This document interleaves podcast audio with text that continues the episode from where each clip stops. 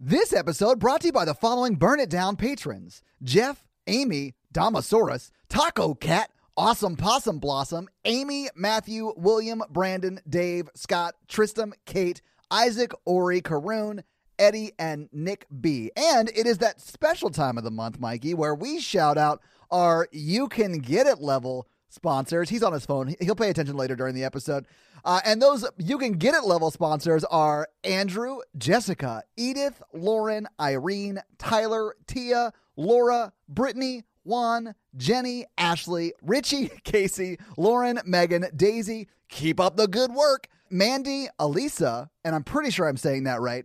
Jennifer, Veronica, and Chris. And Chris and all the patrons want you to know that you're loved, you're listened to, and you're a valuable member of this awesome horror virgin community. And if you want to hang out with all of us and pretty much everyone's name who I just mentioned, they're all in the Facebook group and honestly, Discord server as well. So join us there. It's a lot of fun. I, I love that I have this fake crush on your husband. Like, I'm just going to message him on Facebook and be like, you up? And he's going to be like, stop.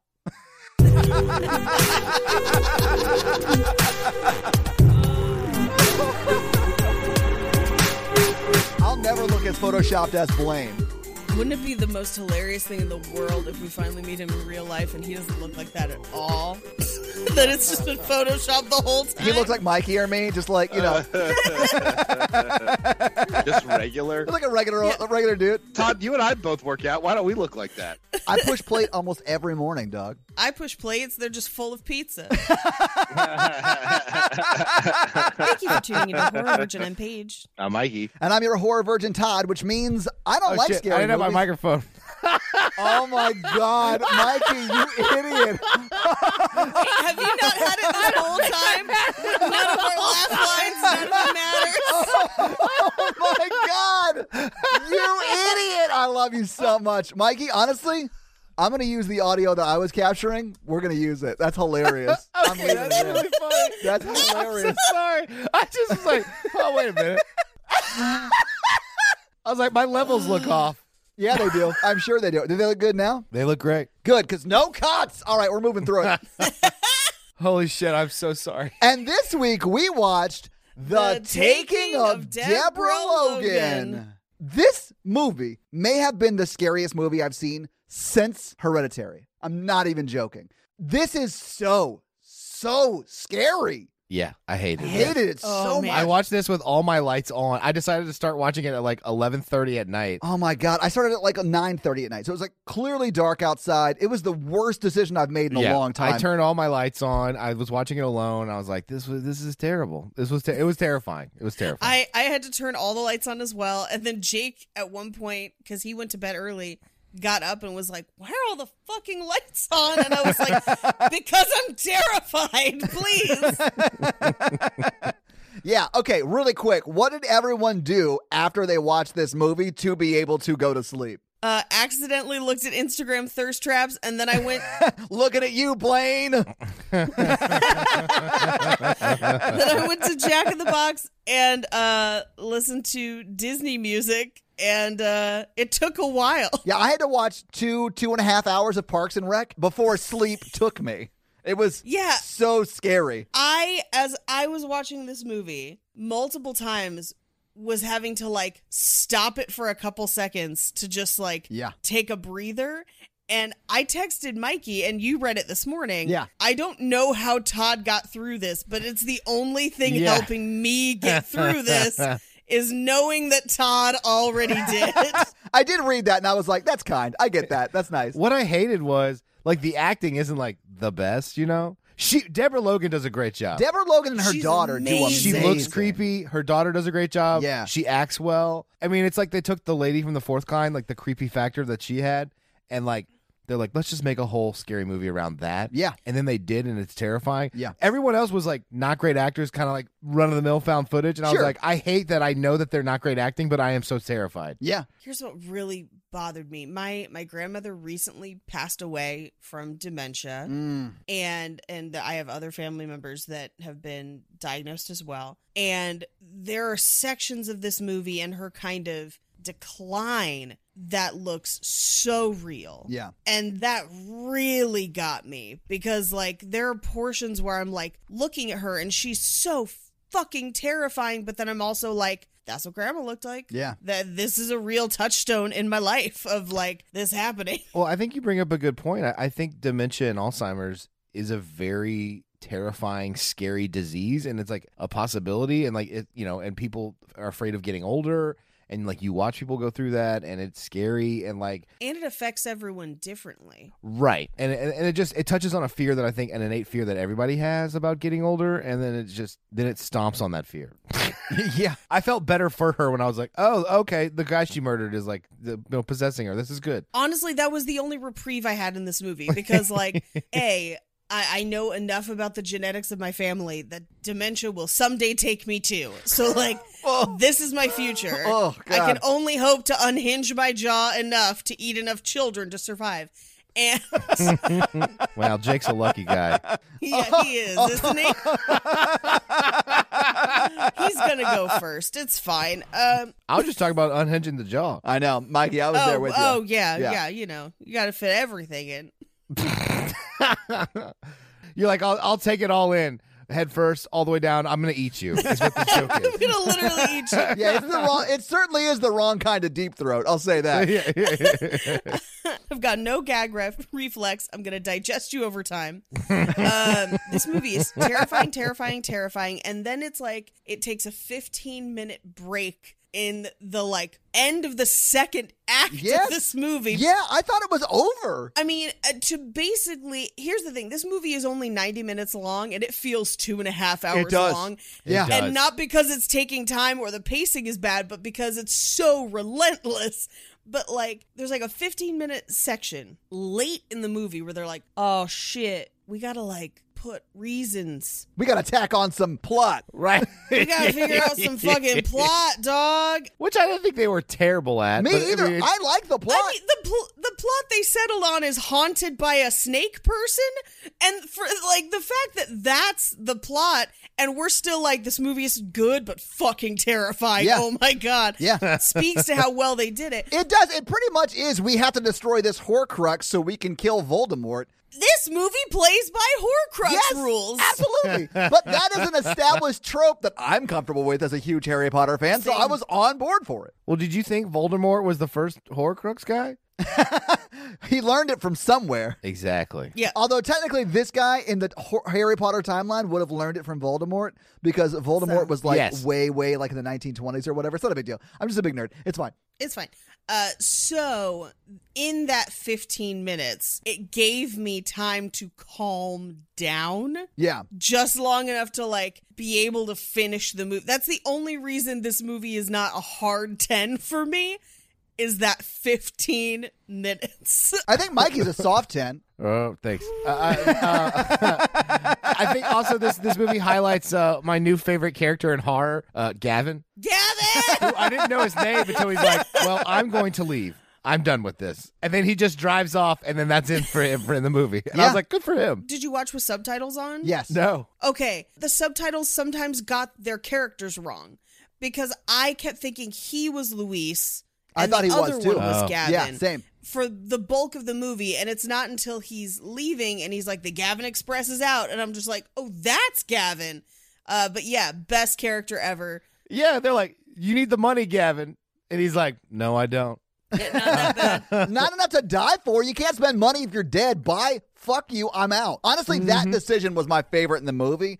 Uh, But Gavin's sort of a douche at the very beginning. I didn't like him at the very beginning. But when he left, I was like, Gavin's a fucking hero. Yep I mean, I don't think yep, yep. hero is the word. I, I just think it's. I think it's nice when you have a movie where like some of the cast check out halfway because they've like figured it out. Like, you know what? I don't want a part of this. I'm just gonna go. Which is so rare in horror movies. Like, normally, Right. Gavin would be the first to die after feigning like he was going to leave, but getting convinced to, to stay. but instead Gavin's the hero of this movie that's why he survives All right, hear me out. I think all horror movies would be better if like two people in the middle of the movie just like pieced out. you've got the final girls and the halfway boy Yeah. yeah, yeah, yeah. Listen, I've been a halfway boy a lot in my life. I would like to go on the record as saying, Mikey, I will do a thousand movies with you where we are in the movie for the first 40 minutes. And then you and I are both like, we should fucking leave, right? Yeah, we should. Okay. It's like it's like every time a very attractive person hits on me, I'm like, we gotta, we gotta get out of here. it would only be funny once but to make a movie that seems like a whole ass horror movie following two characters who then just decide to leave and then it just ends with them sitting in a diner and they're just like what are we gonna do now that we don't work at that haunted house factory? I don't know, man. Our whole lives are ahead of It's us. It's like a Rosencrantz and Guildenstern are dead, but for horror, I'm on board Yes! for that. And 100%. they're like watching yes. the news and they're like, all of our friends are dead. Hey, I'm Shit. so glad we left, Mikey. Yeah. That I knew that really attractive person was a monster and or vampire. because they were like, come to my bedroom. And I was like, no, you're like a hard 10. And I'm like, A soft 10. yeah, yeah, yeah. Mikey, you're a soft 10, let's be honest. Uh-uh. You might be a little soft, but you were hot as fuck, dude. No, when people that attractive are into you, it is a horror movie. It just means they, they are they are there to murder you and or use you for nefarious purposes. We're not fit to breathe their air. they don't even breathe. We are so off topic. Maybe we should just get into the movie so we, we're forced to talk about this scariest shit movie. I oh, I don't even want to look at my notes. Oh, okay. Why did it have to be snakes? I took notes too. It's just a frowny face. The first sentence of my notes is thank God this is only 90 minutes long. Yeah. anyway, uh, so we get some title cards on the screen. Uh, one that lets us know that this was cobbled together from a medical documentary, security cameras, and other footage, uh, and that the start date is October 12th, 2013. Then we have a little kind of blurb that just says medical student Mia Hu and her documentary crew travel to Exuma, Virginia to meet with Alzheimer's patient Deborah Logan and her daughter Sarah. At the very beginning, when I read that, I was like, is this a Dr. Seuss book? Mia Hu and her documentary crew. Oh, the places you'll go. Spoiler, it's a cave. Um, I like my butter child side up. oh. Hold on, let me unhinge my jaw really quick to swallow that terrible joke. Just Wow, Paige has the whole microphone in her mouth, and that is no easy feat. And honestly, Jake, I'm impressed. I have a very small mouth. I had to have teeth removed. It was a whole thing. And a Um, rib. Wait, no, that's somebody else. Never mind. Sorry. um, they drive up to the house and they meet her Deborah's daughter Sarah, who I've seen in other stuff. What else has that daughter been in? Uh, she was in The Secret Life of the American Teenager for three years. So she's done a lot of TV. So you've probably seen her on TV. Okay. She was in Dexter. Yeah, she's been in a ton of stuff. She's honestly great. She is really great. And she's great in She's this. good in this. Yeah, yes. her and Jill Larson, who plays Deborah, they're amazing. I, I found a review that just said this is found footage done right. And I know that this is like between this and Last Exorcism, we've had like a one two punch of good found footage. Yes. This is a fantastic found footage film. Yeah. Yeah. And they're great in it. Yeah. Anyway, she meets the documentary crew and she's like, Mom's going to be salty, but it's all an act. You know, like she's been getting ready for you guys. And we find out that part of the reason they're allowing the documentary to happen is for grant money and healthcare costs. Yeah. Um, which is a real ass thing. It Yeah. takes a long time to die from these kind of degenerative diseases, and care can get extremely expensive. Well, yeah, because our healthcare system is a nightmare. Yeah. Yeah. And then she's about to lose the house too, right? Well, this is how they keep the house, I think Well, is yeah. what it is. Okay. Because they could have paid for some of the medical expenses by selling the house, you know? To be honest, that's how we paid for my grandmother's is Yeah. when we moved her to a facility, the sale of her house paid for a lot of many years of that. Yeah. Uh, they meet her for the pre-interview and she's asking a lot of questions like is you know is this going to be for educational purposes i don't want to be exploited and mia tells her that her grandfather had the disease so it's not just a grade although we do find out that's a lie later and deborah is like i'm a private person i'm having second thoughts i don't think i'm right for you Right. and she doesn't want to do it. Her daughter has to kind of talk her into it, and they have to come back a week later to film the the pre interview they were going to film that day. So we cut to a week later, and Sarah meets them again. Now they're kind of, I think they've kind of prepped Deborah a little bit, It seems that way. And, and so they're they're kind of walking around the house, getting to know her. And this is where Gavin is like picking up shit and like looking at it and like He's touching stuff in the house, and touching the crystal in the uh, in the Yeah. chandeliers. Like, is this Bavarian crystal? They're like, stop touching shit, Gavin. He's like, fuck you. I'm leaving halfway through this movie anyway. uh, he also asks if there's a Starbucks in town, and they're like, no. No. This is as much as we can a single location movie so For budgetary purposes, there will be no location shots at Starbucks. yeah, no. I mean, he's not a bad guy for asking if there's a Starbucks. I mean, No. I, I do think it's a little like shitty that he was like touching all of their stuff and like that's sort of a weird imposing thing. I don't think he's ultimately like a terrible guy. You just don't like him right off the bat. I liked him a lot when he stood up for himself and left. Yeah. well, and she shows them to Sarah's room uh, and reveals that they haven't touched it since she was a child. And it seems that Sarah was more of a ball player and not necessarily as. I mean, I feel like feminine's the wrong word, but stereotypically feminine? Well, I think one of the themes in the movie, they don't really go into it a lot, but like Sarah, I mean, because Deborah was like, why don't you go back to your lady friend's house or whatever? So here's the thing, though. Okay, so we do see Sarah throughout the movie, A, wearing her father's shirts. She dresses in a more masculine, forward way. Yeah. And we do find out that she is a lesbian, and she believes that's why her mother sent her away. I think her mother sent her away to keep her safe. Absolutely, because she that was at the same age because she says it was Yep. 10. That was at the Yep. same age that she was Yep. when that guy was taking girls. So yeah, I think you're right. I think I think you are right. I do think she handled her sexual orientation as because it's probably around the time she she found out as a young girl. So she Right. I think internalized that as she was being sent away because she was that way.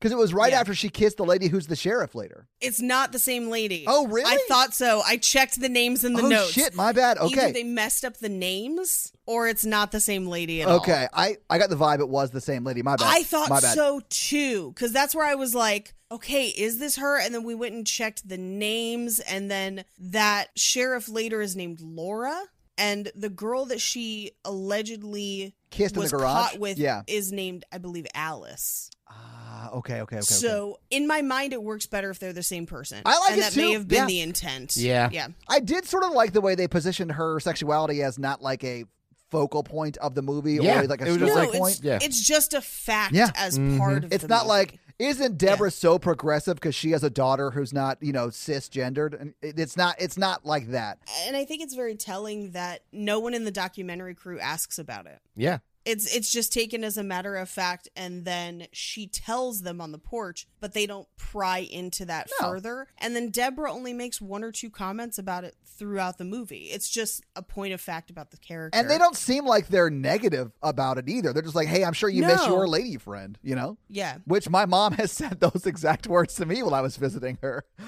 yeah. but part of the reason she's showing them all these rooms is because they're going to be staying in the house.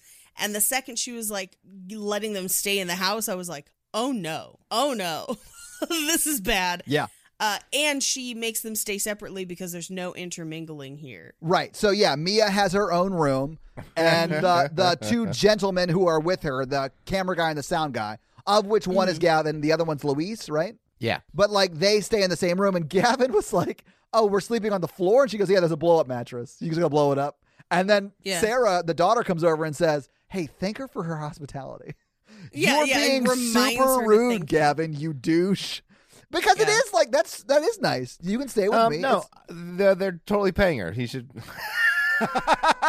No, but she's not an Airbnb. She's the subject of a documentary. So, like, they should be staying Right. at a hotel and coming over between like eight and nine at night or whatever. She's letting them stay there and like set up cameras in her house and be super invasive. I feel like they should be thanking her for that. They are. They are with a check. Uh, no, I, I have been on many a film set. I'm with Todd on this Yeah, one. absolutely. Uh, it's, it is destructive and wild. Yeah, it and you do not want people filming in your house. No. Because they'll leave and you'll just be like, who nicked every baseboard in every room? yeah. Who broke all of these door frames? oh, all the key grips? Got it. Got it. Great. Of which Great. there's only one in this movie, but still. Oh, it was a porno and they didn't tell us? Wonderful. Thank you. What kind of sets have you been on, Paige? Uh, I the first vampire movie I worked on while I was still in in film school. We paid for a set. Uh, the color corrector. They showed up to try and see if they could run cable through sections of the house that we weren't going to use right away. Okay. and did not realize that the people who owned the set that we were using because it's an actual house in the Hollywood Hills Sure. right by the sign had rented it out earlier in the day to a porn as a porn set awesome. and she accidentally walked into that other set and it was in one of the rooms that we were supposed to be using later in the day and they had to steam the set and all of the costumes because our costumes were in that room Oh my just god. they had just like shifted them off to the side you like late- get there to shoot that day and you slip on something on the floor and you're like, oh no. Ah! but uh later on in life i was watching uh an adult documentary quote unquote That's what I call them, too, Paige. Yeah, and then they they cut to a room, and I was like, "Oh no!" Oh my god, you found it. Okay, bad pitch. Let's find a porn set Airbnb and when we go visit Paige, let's stay in it, Mikey. I think you can stay in the place where we shot that movie. I don't, want, I don't want to do that. Anyway, Gavin's a dick at the beginning of the movie. But he does go thank her. He's like, hey, thank you for the hospitality. And she says, you know, no problem. You're Yeah. welcome. Yeah. Uh, we then see Mia's room, which is a very nice room with like antique furniture and Yeah. all kinds of stuff. And this is where we first start to see the little figurines around the house. Yes. that Deborah's very protective of. Now, I don't know if this is based on someone they knew with Alzheimer's, but my grandmother was obsessed with figurines as she kind of got further into dementia. But specifically, we would set up her nativity every year. 'cause She loved Christmas. Yeah. Mm-hmm. And then every year, my mom would come back a couple days later, and there were just mysteriously new figurines added to it. And so we just left them. And so my mom would send me pictures of whatever new showed up in the nativity. So, like, the first one was like a tiny ceramic kitty cat, and then a second ceramic kitty cat, and then a tiny porcelain pug. And then finally, the last time we were able to kind of like set it up where she was kind of conscious of what was happening and everything, uh, she had just added like a little tiny lawn gnome to the nativity. Depending on which books of the Bible you believe in. Right. I read a lot of Gnostic scripture and there is a gnome in there. So, like, that makes sense. Sometimes, Yeah. yeah. I'm a big fan of uh, the pug from Babylonia who came to watch Jesus' birth. It's it's I think it's super scary that when you turn the pug over on the back underneath, it clearly says De Hargenius or whatever the guy's name was. Desjardins. Desjardins, yeah. I'm so glad I was in this. I'd be like, Dijon, Dijon, Grey Poupon, Dijon. I honestly, in my mind, when I saw the name, I was like, DiGiorno. I got it. DiGiorno. Yeah. she ordered a pizza. She's like buying a pizza. Gavin's like, hang on, are we doing DiGiorno? Hang on, hang on. Someone recut the end of this movie so that she's unhinging her jaw and just putting a whole pizza in it. His first name was Rising Crust. What croissant crust? Don't mind if I do. It's the croissant crust is interesting. Had one last week. Did not hate it, Paige. I didn't hate it either. I demand we stop talking about this until we get a check from De Hargenius Pizza. It's not delivery. It's De Desjardins. Hargenius. De Hargenius. I like that this guy is DiGiorno, and we're gonna start calling the pizza company De or whatever. My favorite flavor of Desjardins is just chopped up snake on top. You know, they're like little pepperonis. Just like that scene from Temple of Doom where he just like cuts open the snake and all the little snakes come out. Oh God, I hate that. Yeah, why did it have to be snakes? But those little snakes are called uh, snake chovies. Snake chove. They're just olives, Todd. I hate olives so much. Wow. Sorry, I'm very passionate about my hate for olives. Anyway, we should we should start talking about this movie again. no cuts. we find out that some of the the figurines are uh, from Germany, and they ask her, "Have you ever been to Germany?" And she's like, "No." And her daughter is like, "Yeah, you remember? You were there. You loved it." Yeah, it was it was 1938 to 19. She left in 1945. She's like, Um, shut up! I was never there. My real name is Ava. Shh. wow, she was Ava Braun. You took her right to the top. Escaped to Argentina, back into the States for this movie. you brought all that really half-assed art and a German Shepherd with you. Yeah. Sorry, now I'm getting really deep into the Hitler lore. You traveled through Italy where the Red Cross forged your papers and allowed you to gain passage to South America? What a shock. Imagine that, the Red Cross being the villains in a story. Along with the Catholic Church. Yeah. The villain in a lot of stories. Well, yeah, that one for sure. Kind of par for the course on that Yeah, one. yeah, yeah, yeah. Yeah, so yeah. we get kind of a cutaway to Mia, who introduces that it is a medical documentary, but they're also studying the impact that it's having on Sarah as her caregiver, where they're studying how it's destroying Deborah's brain, but also the physiological effects on Sarah from the stress of caring for her mother directly. Yeah. I actually really like this part. Like I didn't like Yeah. Mia's like straight to camera talking. It's the only time anyone does that in the movie, really. And I mm-hmm. didn't like that at first, but they then explained like how Alzheimer's like destroys your brain and like the impacts it We has. And I was like, like, wow, a okay. whole you- documentary yeah. portion It's where we see like graphs and all kinds Yeah, I of really liked it. I mean, they probably stole a lot of that from like Shutterstock.com. There was animations. Yeah, it was quickly informative about like the disease, and I don't know enough Yeah. about it to to know. You know, It- It's very accurate. Like, Yeah. yeah, they, everything they say in this movie is accurate. They clearly did their research, but it would have been very, very funny to just pop like one shot of the DNA strand from Jurassic Park in there, I'm Dino DNA. yeah, fossilized in amber. Alzheimer's is a disease. Yeah. fossilized in amber. So we cut to Deborah and Sarah in the house, and Sarah's basically talking about what made her suspect that her mother had the disease, and it's because Yeah. she kept leaving the stove on. That was kind of a clue. and it caused a fire. I do like how they sort of hint at this being a genetic thing because Deborah is saying, "Well, it's better than my mom who like would set a teapot on the stove and it would like melt all the way Yeah. down." And you're like, "Good lord, okay, that's even worse, I guess." But like they show a picture of the damage it did, and it legit burned up that whole area. Yeah, and that's a really that's a common one that people notice is is leaving the stove on because it's it's easy to do if you're not suffering from Alzheimer's. Oh, okay. A week and a half after we moved into this new house, I am a bath boy. Don't come at me. I like a bath to relax, right? No, no shame in the game. So I turned the bath on, but I went to my computer was at the kitchen table at that point. So I went to the kitchen table to work on something. 30 minutes later, I remembered I turned the bath on and had a huge like freak out where I was like, I just ruined my house. Everything is water damaged. I was like losing my mind. That was how I found out my tub is idiot proof. Because as it fills up, you know that like thing at the top where you can sort of drain Yeah. water out of? I realized that that drains water as fast as you can push water into it.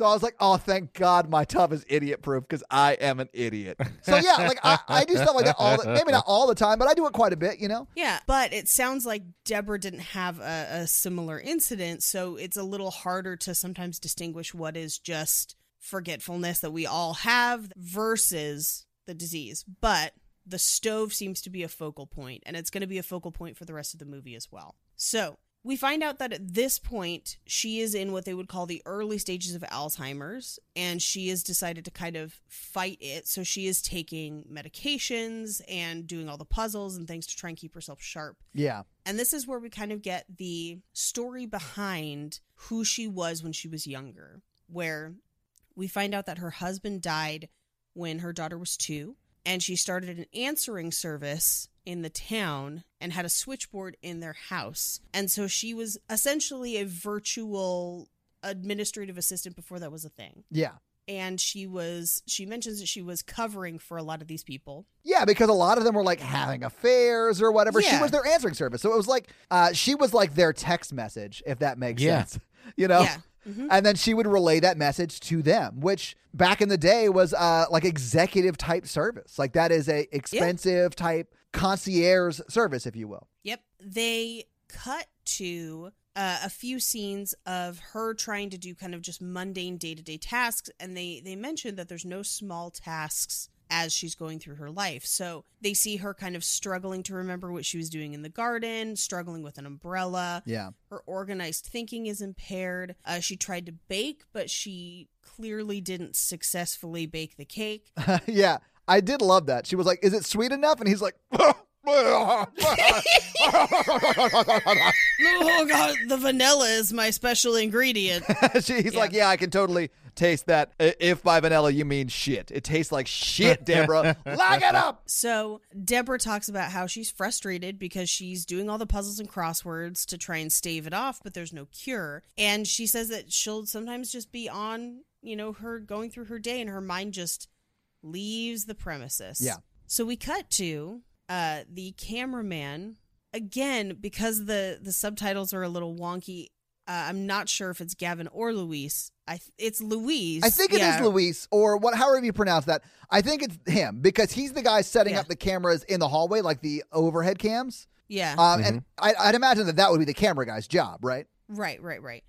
Um, so she's gardening and he's filming her and he's just kind of zooming in, just kind of resetting the camera. And he just says, What is she doing? And we see her pull a snake out of the garden. Yeah. And then Mia approaches him and she's like, Hey, you're supposed to be setting up for this other thing. And as they stand, Deborah is right there. I'm going to be honest with you. Oh, that creepy. scared the shit out of me because I wasn't expecting it. Like, the whole movie is sort of tense and creepy, but up until this point, there are no scares. yeah. It's just like they're laying the groundwork. You're getting a feel for who everyone is and all that stuff.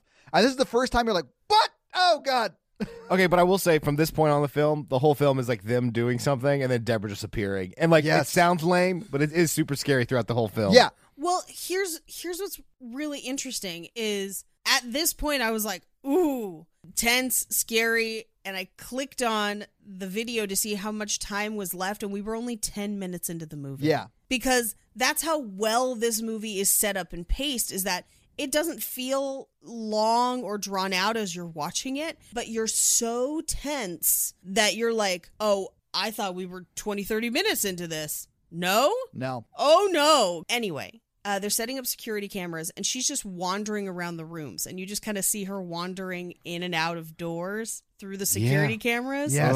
Ugh. And she disappears in that closet while he's setting up that one. Yeah. Yeah, and slams the door. We cut to Mia is taking Sarah's blood pressure and she's basically telling her like, "Hey, uh your your blood pressure is high. The stress is impacting you." And Sarah just says, "Oh, I'm going to die of cirrhosis of the liver anyway." And we do see her drinking problem progress throughout the movie. But no sooner have we kind of discussed her cirrhosis of the liver that we hear a scream from the kitchen, put down the knife, and they run to the kitchen. And Deborah has a knife and is trying to stab Gavin because she believes that he stole her spade. Yeah. And she's like, Tossing the kitchen, screaming, sobbing and screaming on the floor. They check every room in the house. Gavin almost leaves that night. I mean, Gavin is so backed up, he stands on the counter to get away from her more. Like she's Yeah. threatening mm-hmm. him with like she's trying to kill him, sort of. I mean, she's trying to get information out of him, I guess. Where's the spade? Where's the spade? But he doesn't know where it is. Yeah, he has no idea. No, he had he- nothing to do with it. Yeah.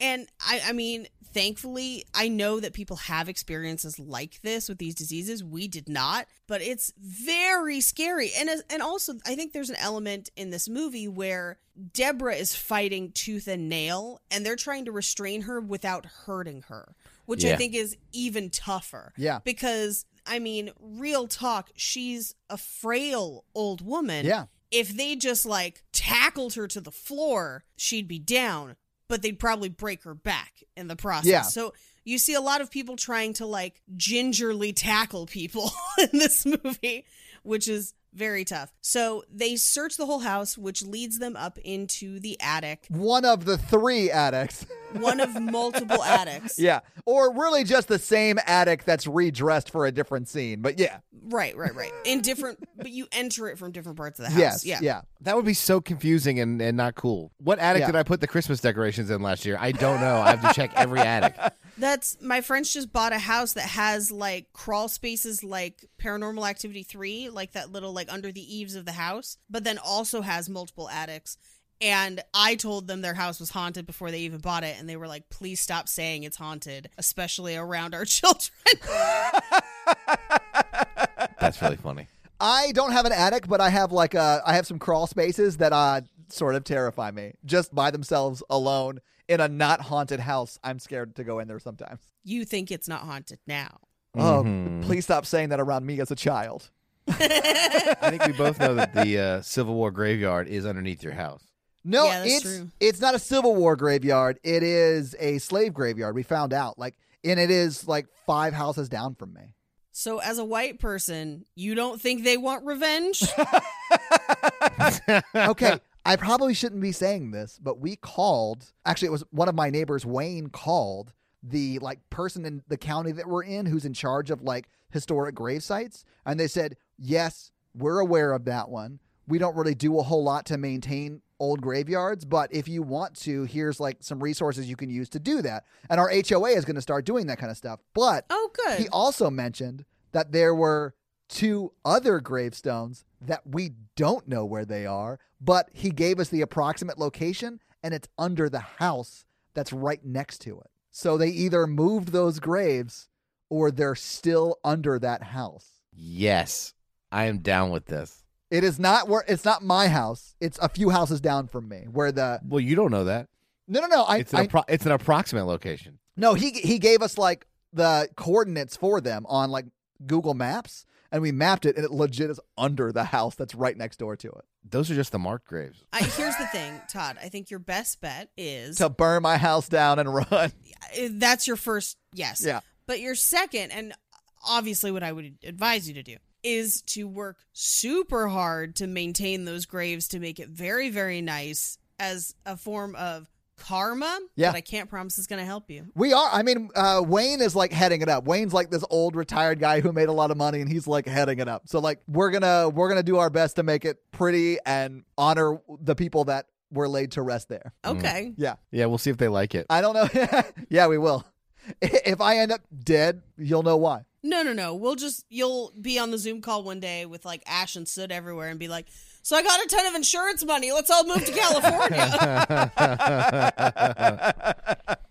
Oh, I don't know. I don't know how to feel about all that, like at all. well, as as you've said, Todd, it's not real until it is. And then once it is, fuck it, I'm out. Uh, anyway, they go up into the attic where there's predictably no lights because apparently there's no lights in this fucking house because people never turn the lights on and it drove me nuts the whole time. It did do drive not me like nuts too. Yeah. Yeah. like especially in the attic shots. Like attics that big have a light. Turn it on. Also, flashlights exist. Lots of them. That is true. And when they go into the cave, they do have flashlights, which I was thankful for. Like it wasn't all that green night vision shit, but they do Right. eventually get down to that. so, up in the attic, that's the first place where we see her switchboard. Yes. And as they're looking at it, we find out that the spade was in the freezer.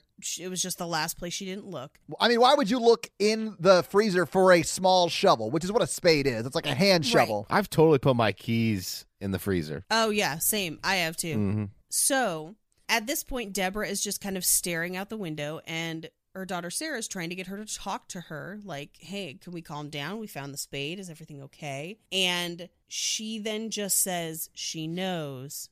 She knows.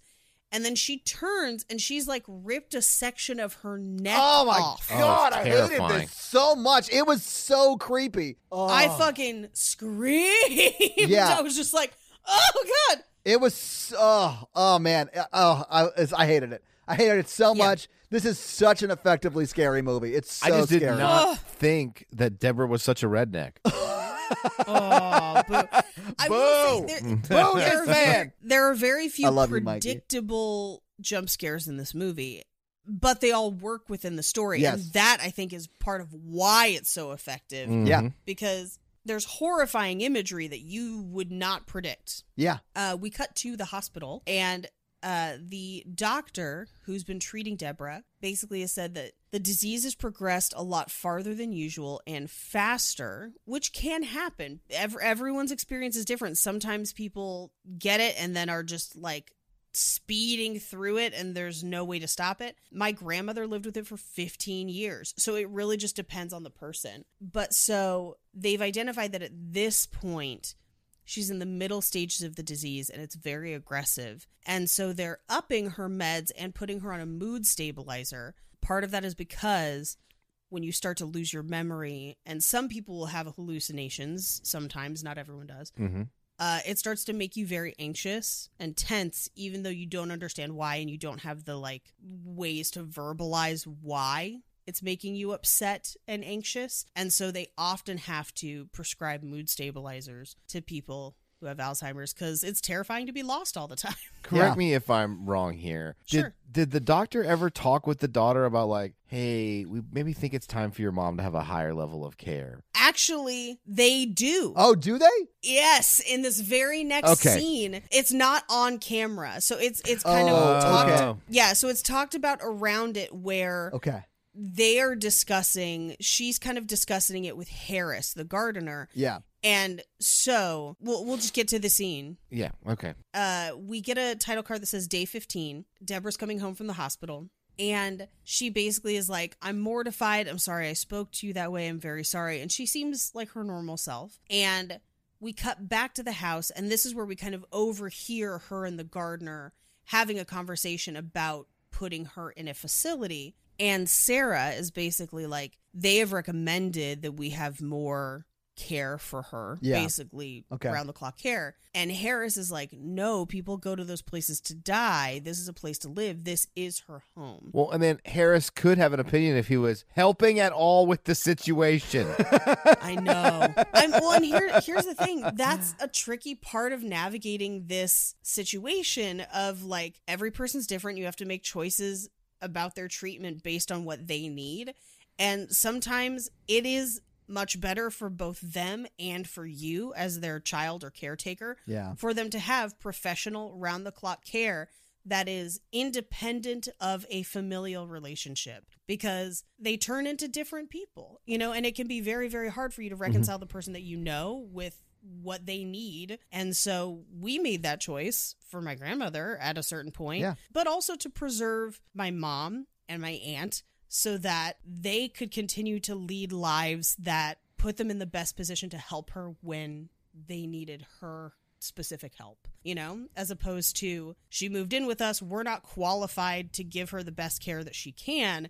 And also, it's stressing us out so that we're not even able to enjoy the few years that we have left. It's like it's one thing when like it's behaviorally hard, but when like she ripped her neck open. Yeah. Like that's a medical emergency. Yeah. Yeah. And you're Yeah. just at a house in the woods. Like it'll take time for the ambulance to get there. Like th- there's like a whole level of care that is not being given because she's not at a facility that can handle those type of issues. Yeah, and those are just choices that you have to make. And I think people really struggle with feeling like they're letting their loved ones down and don't understand that sometimes it's the best thing for both of them. And I think that's probably where the gardener is, is where he's just like, How dare you? That's a betrayal to her. And it's really not. And that Yeah. would have been like, you're just the gardener. Get the fuck out of my property. I know. But later, Sarah calls him her dad. And so I think he's been with their family for years. Well, he has. Yeah. He 100% has. And I don't think he's their gardener so much as like I think he lives close by or something, but he's he's helping her in the garden and he, he helps with like Yeah. the stuff she digs up. He like fills those holes again and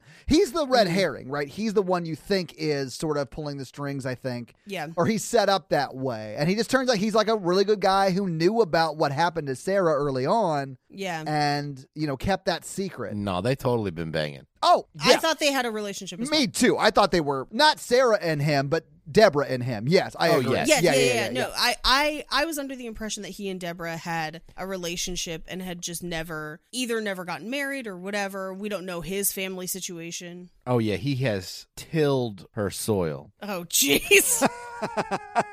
He fills her holes. In this movie, he does. Yes. because she she digs up holes in the garden and doesn't remember why she did, and then he he goes and fills them. That that is.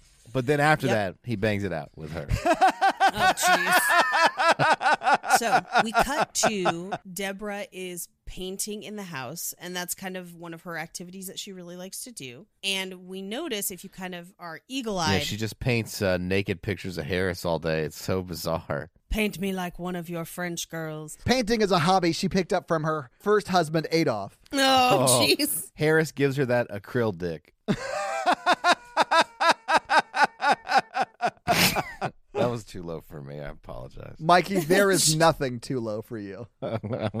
So she's painting, and if you look, she's got the painting that she's working on, and then one is kind of drying off to the side. And in the one off to the side, you see a shadow in the forest. I did, I in saw her it. Painting. It does. Well, and you see that figure later mm-hmm. as they're walking through the forest. Did you guys see that? Yes. It's a little figure shadowing. Yeah. So we cut to they're kind of filming her around the house, and Luis happens upon her in her bedroom, just kind of staring into the mirror and just talking, just saying, I didn't know, I didn't know, bleed, I bleed, stop, stop, no. She sees the camera in the mirror, which is fucking terrifying. Yeah. Yeah. The look on her face is so scary. I was expecting a jump scare right here, and I was like, and they don't give it to you "Uh." and you're just like no she sees the camera he runs away and we cut to uh, the doctor kind of explaining that deborah's brain is a lot like the switchboard she used to work on where she's losing connections. And you can't really run from it. It's going to happen to you. You just kind of have to handle it as it happens. Yeah. and this is where we see sarah's drinking problems start to get a little worse. Um, we cut to it says day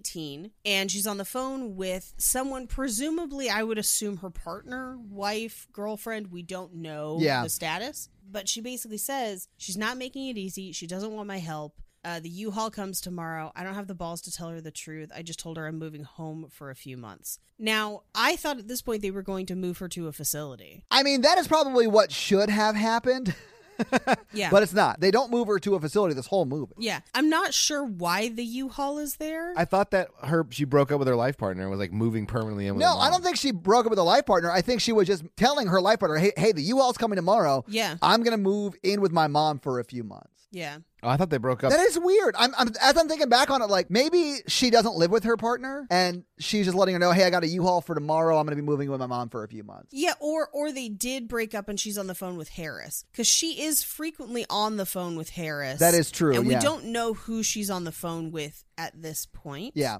I assumed it was her partner too, though. Paige. yeah. So I'm not sure. I thought she had a breakup with the partner and like was talking to her ex or something. But yeah, there's a lot of things it could be, I guess. Yeah, it could be. Yeah. it doesn't matter in the context of this story, but yeah, Uh, and we cut to her on the porch with the documentary crew. And this is where she tells them that Deborah sent her away to boarding school when she was 10.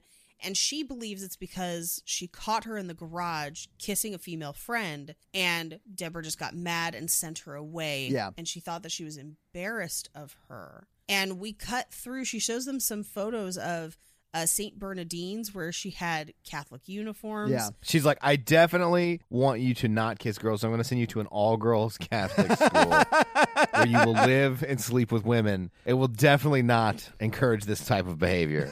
I mean, especially not with with some women hitting you repeatedly.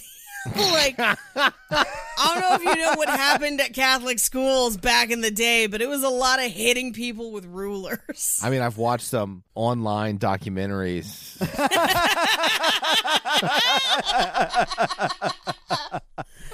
Oh man. Anyway, as they're talking, we hear kind of an electrical sound and the chandelier starts shaking. Yeah.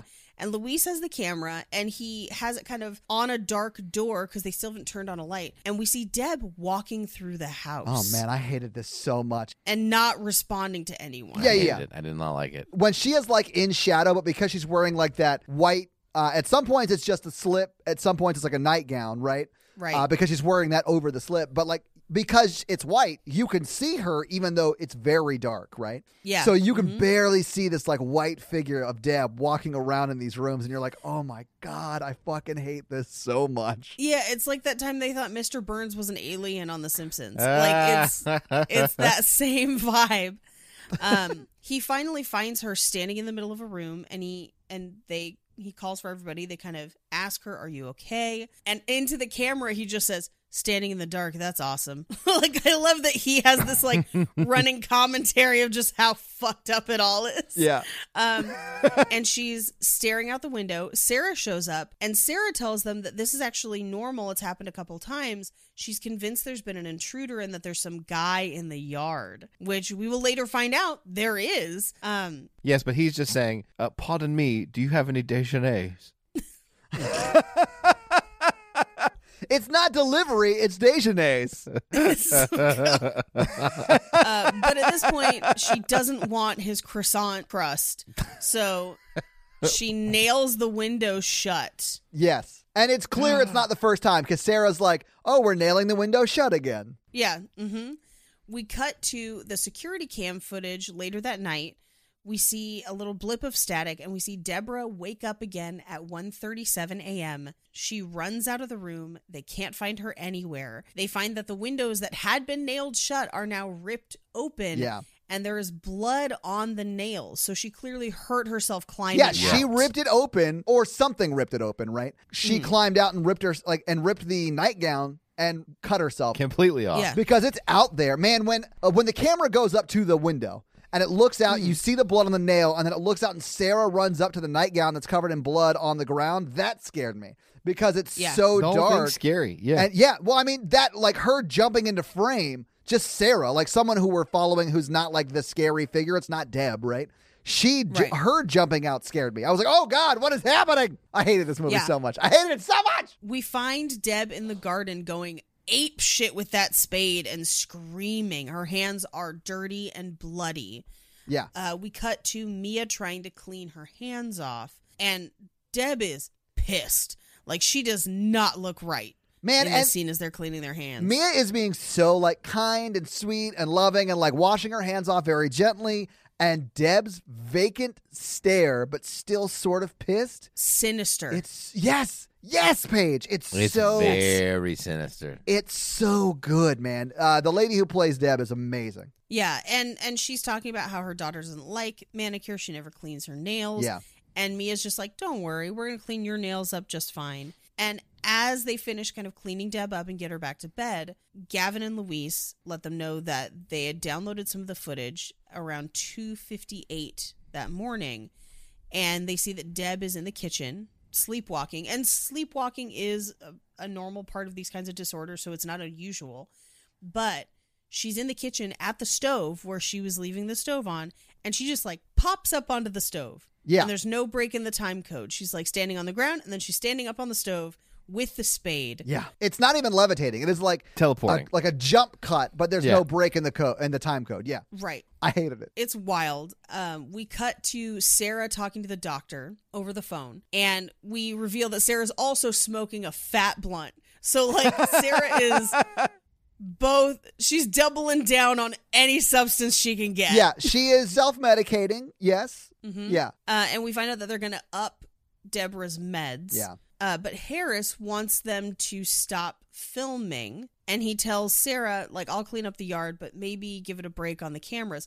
And looking back, I was wondering if he was worried that they were going to find the body or Yeah. that Deb was going to find it on camera. Yeah. I think so too. Yeah. At this point, I'm pretty sure he offers to like, "Hey, I know it's a money thing because Sarah brings it up. Uh, I'll sell my tractor, I'll sell my car, whatever we need to do. I can come up with the money. Just please get rid of the cameras." And Sarah's also Right. Sarah also says it's also like two extra, three extra people to help me out with her. Like it's Yeah. extra hands to help me, and that's very helpful too. Yeah. Which I think is the reality of her situation. I think Sarah knows like this is too much for just me at this point. Well, and, and here's the thing even if they did want to move her into a facility, now Sarah's living in the house. So that's where Sarah lives too. Yeah. They can't really sell it at that point. Um, but those facilities are not cheap. You'd probably have to sell the house to pay for it. Yeah. And so I think she really is in a tough spot. She is, yeah. And that's kind of why she lets it go on. These kind of decisions, these end of life, like palliative care or uh, hospice care decisions, are so hard to make. this is why, right now, make a will, guys. Yeah. Everyone should make a will.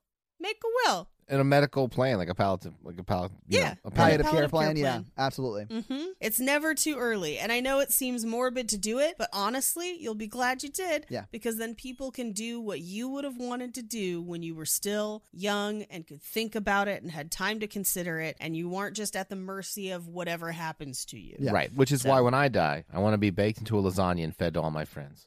Oh, I hate this plan. Do you want that to be one lasagna stacked on top of me, another one? It's two So- goddamn lasagnas, Tom. I am a I am a firm two lasagna camp. A big lasagna is just one lasagna. Two pizzas on top of each other are a double decker pizza. if the Mikey lasagna, if you will, is side by side, that's two lasagnas.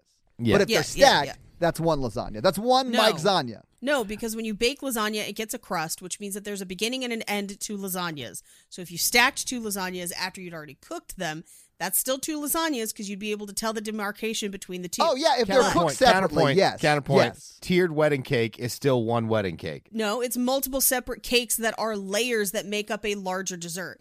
But then also, I can't What's believe the we're name? still What's the fucking name? What's the talking name about of that? lasagna. What's the name of that larger dessert? A cake. It's a tiered cake. It's separate from a shorter This cake. is such bullshit. this conversation is giving me tears. Good lord. Anyway, I would I would say if you stack before you bake, then it's one tall because you never stopped making a lasagna. Right. But if you bake them, If it's post bake, if it's post bake, Yes. that's two lasagnas. I agree. No way around but it. in this situation, they're Mike Zanyas. But yes, yeah, yeah, yeah. there will be a separate one, gluten free. thank you, because Natalie would like to partake of the Mike Zanya. She's you got it, but that has to specifically be Mikey's feet. Yeah. yeah. No, hold on. I, I heard you get a text. What does it say? Uh, I have a text from my husband that says, "Oh my God, are you guys doing the lasagna shit again?" I love Jake so much. anyway, Jake is a one lasagna person, by the way. It's it's a rift in our household. I won't raise. Will you tell him he is correct? no, Mikey, don't do this. For me, it's all about when you bake it. If it's post bake, you combine them. That's two lasagnas. If it's pre bake, you combine them. It's one lasagna. Nuance is important. It's just semantics. It's one lasagna because you're serving it at the same time on top of each other as I a can't- lasagna. I cannot talk about this right now. So Deborah basically responds to her by saying, "Why don't you go back home? I know you miss your lady friend. I'm fine here." And I'm like, "You you're not fine. like, Oh yeah, you, she's not. You nailed fine. a window shut, and then you climbed back out of that window. There's blood everywhere. like, what are you She talking ripped her own neck open. Yeah. Yeah. So uh, we cut to them trying to mic her for an interview. They're trying to put a lavalier mic on Deborah, and they're asking her, "Well, how are you feeling?" And I I feel like she's almost trying to convince them that she's okay, so that they leave. Yes. Because she's like, "Well, I was feeling peculiar, but not now. Now I feel right as rain." So they show her the footage, and she's like, "Who is that? Is that me? Why didn't you stop me?" And they're like, "She was. You were hallucinating." Yeah. And she just said, You kept telling me not to answer the phone. Please talk to us. And then Deborah attacks the camera. Oh man, not even the camera. She reaches it. over to Sarah and starts attacking her daughter, and the camera just get knocked out of the way. yeah, it's wild. It's so scary, man. I jumped so hard at that moment. And most of the time, like you asked me earlier how I got through this movie, and this is a visual thing, but I was doing this. I was Oh, like, the last half of this movie I spent like this. yeah, I had my hoodie around my this shirt. face. Yeah. I have not changed. Or I put my arms up in like a T and like peek through it like it's like uh it's, it's so scary. Like it's it's so hard to watch directly. Yeah. So we cut to the hospital because they take her to the hospital. They are extracting some of her spinal fluid. They're doing a spinal tap. They're turning her treatment up to 11. Yeah. well, and then the doctor who's like, she has this crazy rash. Has she been around any heavy metals? And I was like, you just gave her a spinal tap. Yes, that is some heavy metal right there, baby. That's the heaviest of metals. Uh, so they run tests on her to try and explain the anomalies. She's got a really bad rash on her back that they can't figure out, and it's kind of like a scaly skin. Yeah. Uh, she's rapidly degenerating. And turning into a snake. No, I think she's turning into a DiGiorno. that explains why her rash looks like pepperoni. Exactly. Yeah, that's fair. Exactly. Thank you, Paige. It's not delivery, it's Snake Giorno. Yeah. Comes with Parmesan squeeze. nice. It's not blood, it's tomato sauce. Okay, so That's how I got through this movie Paige. it's like she's just a DiGiorno. It's okay. If she was a delivery, it'd be a problem. so uh, we cut to there are scenes with her and the doctor where they're trying to test her faculties. They're having her like assemble shapes and identify letters and colors and things like that. Yes. And she rips her own skin off of her oh arm. Oh my god. And they have to restrain her as she's growling. And so they're trying to determine what her rash is. They're like, maybe contact dermatitis or an allergic reaction or a co infection. Yeah. They're bringing in specialists, but no one can figure out what's going on. And so they do send her home. this is what I was like. They would not release this woman home. No, they should No, not. they do. The- I mean, depending on how severe her rash and things were, a lot of the things that they're seeing, although disturbing, are common to her condition, and they don't keep people indefinitely for those. You know, it's kind of Okay. comes with the territory. I feel like she'd be doing a lot better in a facility, obviously. Yeah. I feel like Sarah would be doing a lot better if her mom was in a facility too. Yes. So she's at home uh, and she's alone at the piano and she's looking directly at the camera. I did not like it. and it's so freaky because the room gets dark around her. And as it gets super dark, her face kind of morphs. And as it fades to black around her face, like the, the face is the last thing you see. Yeah. That honestly, that whole shot, creepy as shit. Because she's playing like Yeah. three blind mice or something like that on the piano. she's just tinkling notes. I didn't even identify it as a song. I think it was three blind mice. It may have been, yeah. I'd have to go back and listen to it. Either way, public domain. But it was, oh my God. It wasn't like jump scary, and that's what normally gets me. It was like just so fucking creepy. I hated it. So uh, we cut to uh, the interior of a car driving at night, uh, and it's the camera crew driving up to the house. Yeah. And they see that there's a car already there and the hazards are on. And we get a title card that says day 41. They run inside. They hear Sarah and Deborah struggling, and Deborah is shrieking and snarling. And they're having to hold her down as she tries to bite people because she was trying to eat and swallow her figurines. Yes. So they have to pack them all up. Yeah. And as they're doing that, they find that there's a snake in the house. Yeah. Gavin is talking into the camera and he says, Luis, you always said don't mess with your equipment. Yeah. But I'm going to put my aunt's cross on the window because he just says, Where you at right now? Fucking around with snakes? So he's going to put his Aunt Bonnie's cross on the window. Man, this was so scary. Because as he like looks up and she's just right there next to him. Well, so he goes into the room Ugh. And he uncovers her easel and he goes through multiple drawings Oh, or watercolors whatever sh- medium she's using right now Yeah. and there's always a shadow man in the garden Yeah. she only paints the garden and he's coming closer Yeah, and closer and oh, man. now here's what's really interesting as he gets closer to the window there's like a discarded drawing that's an, a close-up Yeah. so you really kind of get an idea of like who and what it is Yeah. but he just said he's like lady's got issues and i'm like yeah she has alzheimer's man That's why you're here. You're the worst, Gavin. Uh, so he puts his aunt's cross on the window. Doesn't help. As he turns away from the window, Deborah's right there. Yeah. We have no idea how she got there. No one heard her come in the room. And she just says, You're letting all my heat out. And the window flies open. Yeah. And it was nailed in place. And Yeah. we know because that's what he hung the cross on. Yeah. It was so creepy and scary. Yeah. And so he at this point tries to quit. And Mia's like, Well, if you're scared of an old woman, and he's like, No, no, no, I want double my rate. They agree to it. Yeah. Luis gets double his rate too. He's like, he gets double his rate. I get double my I rate. I get double my and rate, that yeah. right there is a great example of the power of unionization. I, well, I would just say it's the power of knowing what other people make. that is also Yeah. true. Normalize talking That- about your salary with your peers. Normalize talking about your salary Absolutely. with your peers. Because then everyone makes more. So we see a blip of static. We cut to the security camera. Deborah gets out of bed again, and she wanders through the house in her nightgown, and then takes it off, gets naked, and they suddenly hear a loud ringing throughout the system in the house, Yeah. and it's coming from the switchboard. Yeah. So they go upstairs to try and check on her. She's not in her room, and they basically exhaust all options except going back into the attic to find that switchboard. Although they do have like a really tense freak out, like a fake out with the closet, and there's nothing in the closet. Yeah. They go up into the attic, and this was a little strange. Sarah at one point says, You go first, brown guy, which I was like, Okay. Wait, did she? First of all, I missed yes. that. Okay. Yes, and I don't know why, because I was like, first of all, he's been around for 40 days. You should know his name. Like, and it's clearly Luis because he has the camera. Yes. But so they go up and they're like, fuck, fuck, fuck. It's the attic. And she's sitting at the switchboard naked. Ugh. And then she's crying and screaming at the switchboard in like a cre- her own voice, but then like an ugly demon voice.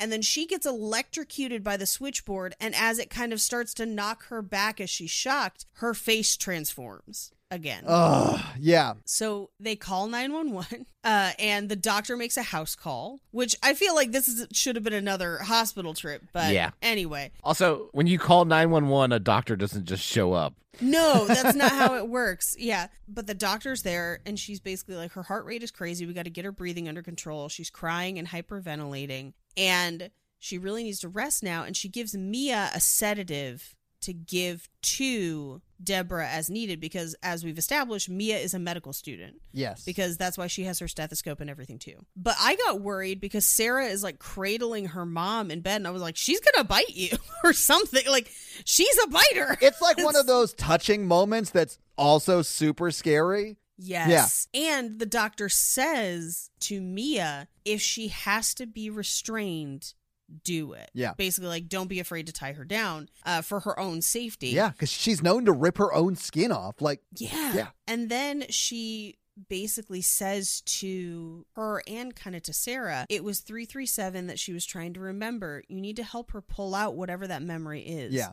Because she was very specific about what she was trying to remember, and she might be trying to tell you something, and she can't quite form the memory. So we cut to they've pulled the sound out from the footage and they've noticed that there was some sound at the end that didn't seem to make sense and it turns out that it was in french and it was deborah saying the eternal serpent will free you my child be my fifth and it's all about snakes i will wash you in the river Yeah. your blood will feed the river and sarah is like mom doesn't speak french and they're like you maybe you don't know that she does because she is on this tape yeah, Yeah. she clearly was. Yeah. And at this point, Harris is like, You need to get the camera crew to leave, get rid of them, or I will. And so they go through, we cut to, they go through her mom's files to try and find out who had 337, Right. who had that number on the circuit board.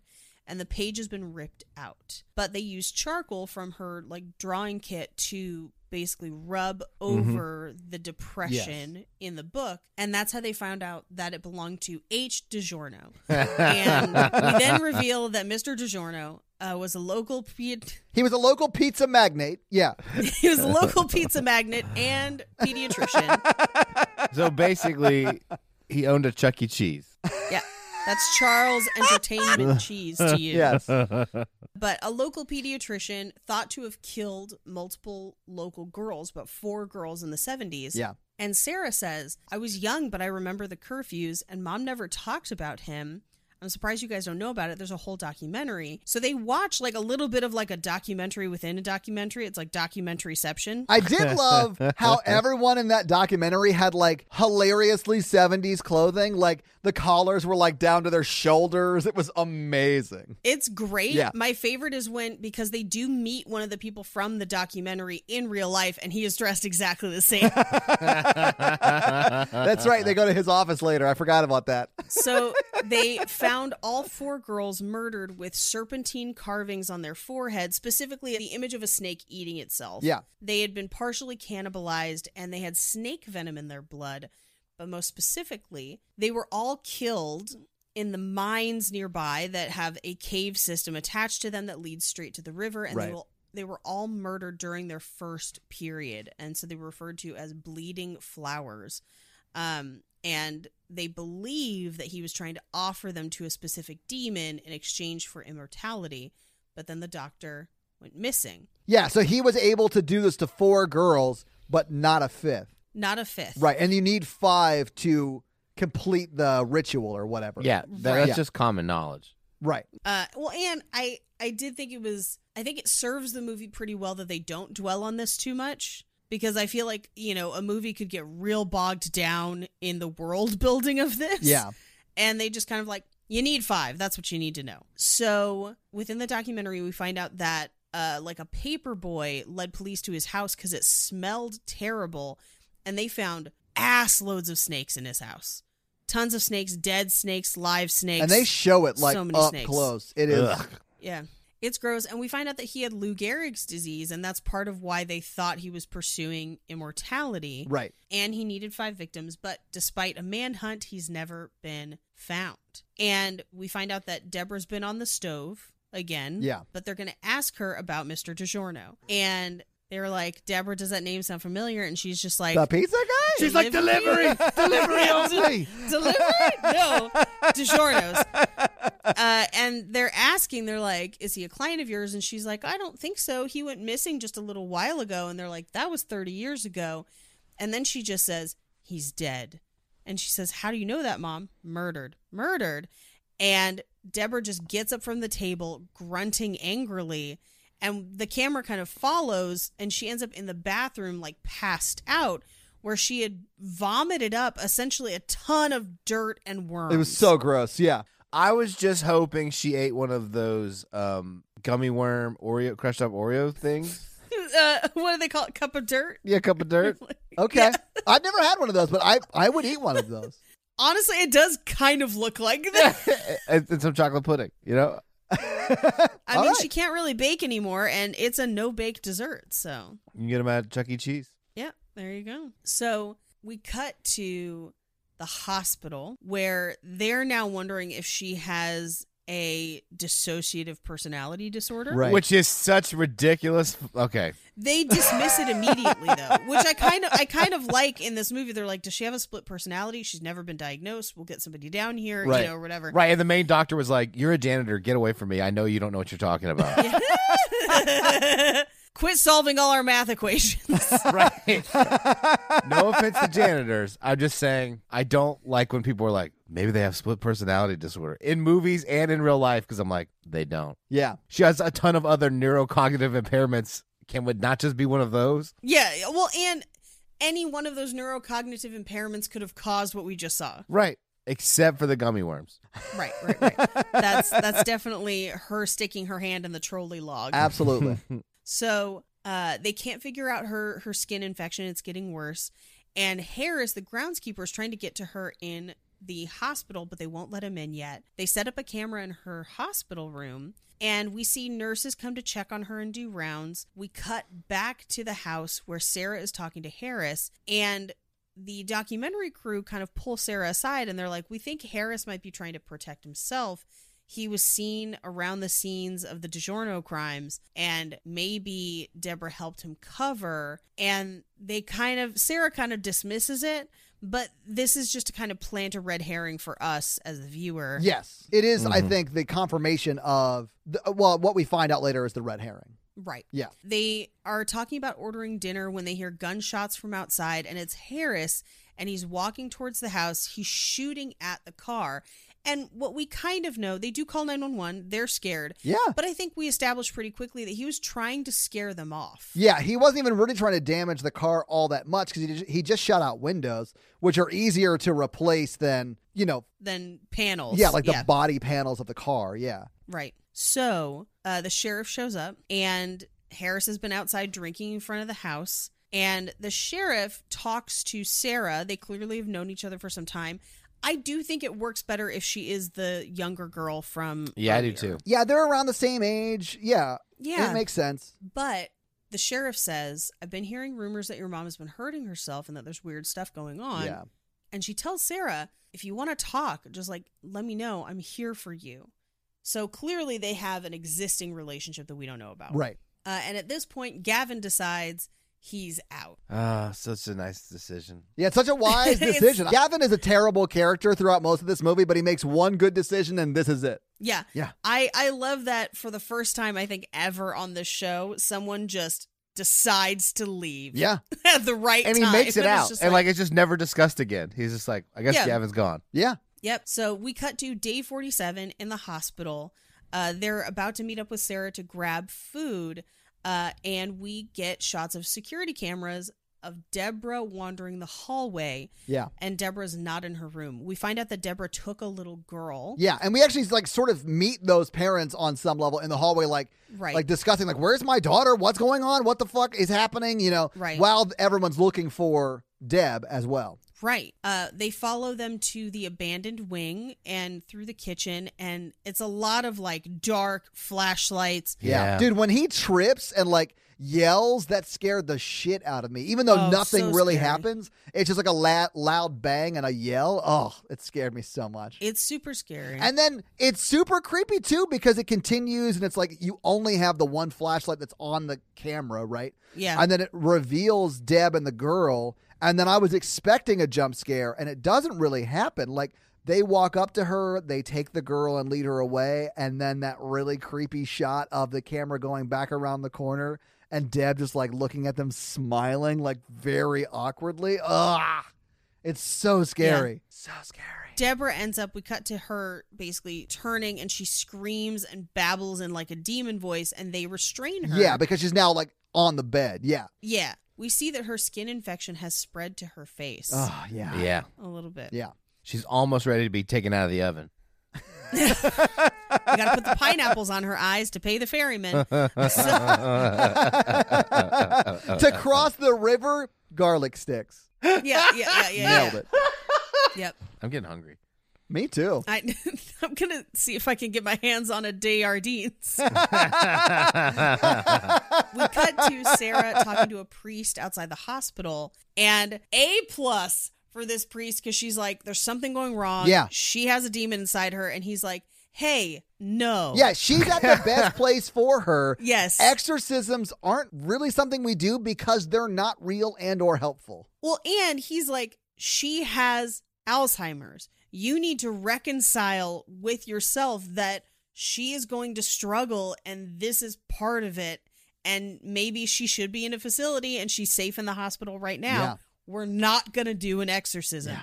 Keep your money. And she's like, Don't you have like a mentor or someone I can call? And he's like, No, I'm not going to put you in touch with anyone who will do an ex- exorcism. And I was just like, High fives. Yeah. But then, ironically, It uh, does turn out she is That's, she does definitely have a demon. possessed. Yeah.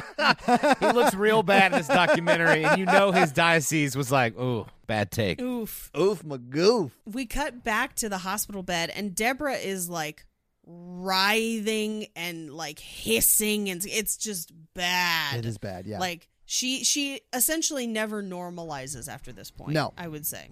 So in the meantime, Mia has contacted the guy from the documentary about the murders, and they go to see him. And he studies, he's an anthropologist, so he studies different cultures and a few of their rituals and rites. yeah. And he basically says that the most logical explanation is that your mom was alive when this was happening and she's become obsessed with him because of her condition. Right. Uh, and they're like, no, something else is going on. He's like, well, It's deeper than that. yeah. He does say that there are other cultural traditions that believe that essentially when our minds are weak, we are more susceptible to entities. Yeah, so like the young or the infirm, like old, Right. those people are more susceptible. Our MTV fans. Yeah. he gives them a story about working with a mother who lost her son to typhoid and wouldn't bury him and basically kept the body. Yeah.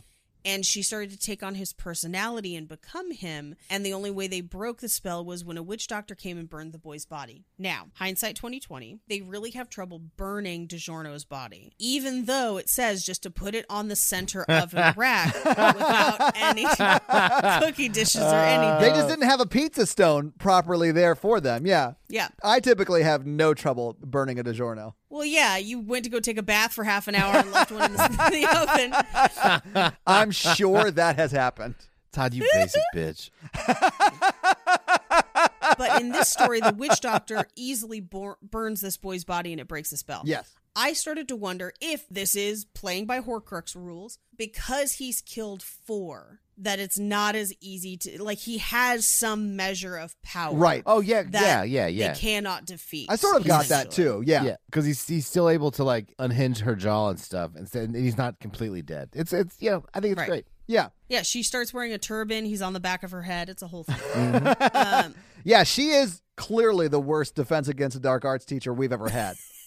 Yeah, yeah, yeah. She can't even transform into a cat. Like, what does she do? anyway, we cut to day 60 where Harris comes to visit her in the hospital and Yeah, that he starts making sweet love to her right there on the hospital bed. they clearly, I mean, they share like a hug. They clearly had a relationship. I Yeah.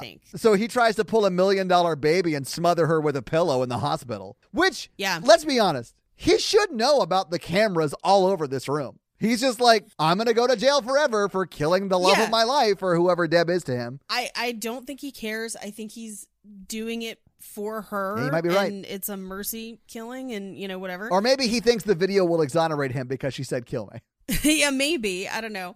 Uh, but he tries to smother her. She fights against him Yeah. because people naturally do. Yeah. Wait, Paige, how do you know that? That that's a whole, a whole thing, thing. with Oh, okay, I'm just making sure Paige hasn't murdered people in the past. No, I haven't murdered people, but I've watched a fuck ton of of true crime TV. That's fair. And they usually look for petechial hemorrhaging in the eyes. Ooh, Thank you. Okay. Uh, and struggling in claw marks. I was really just like looking for like a. You wanted me to say the words petechial hemorrhaging? I can't finish unless you talk true crime at me, Paige.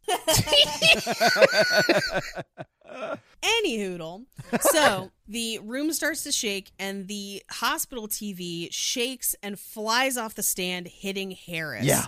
So they rush to the hospital to see if Harris is okay, and he's like, Deb, uh, heard DiGiorno on the switchboard. He was like, "Video killed the radio star." He's telling all of this to Sarah, and this is when Sarah runs into that room like, "I'm his daughter. I'm his daughter. That's my dad. Let me talk to him." You know. Yeah. And he tells her that she was going to be the fifth victim, DiGiorno's fifth victim. Yeah. He was going to deliver her some death.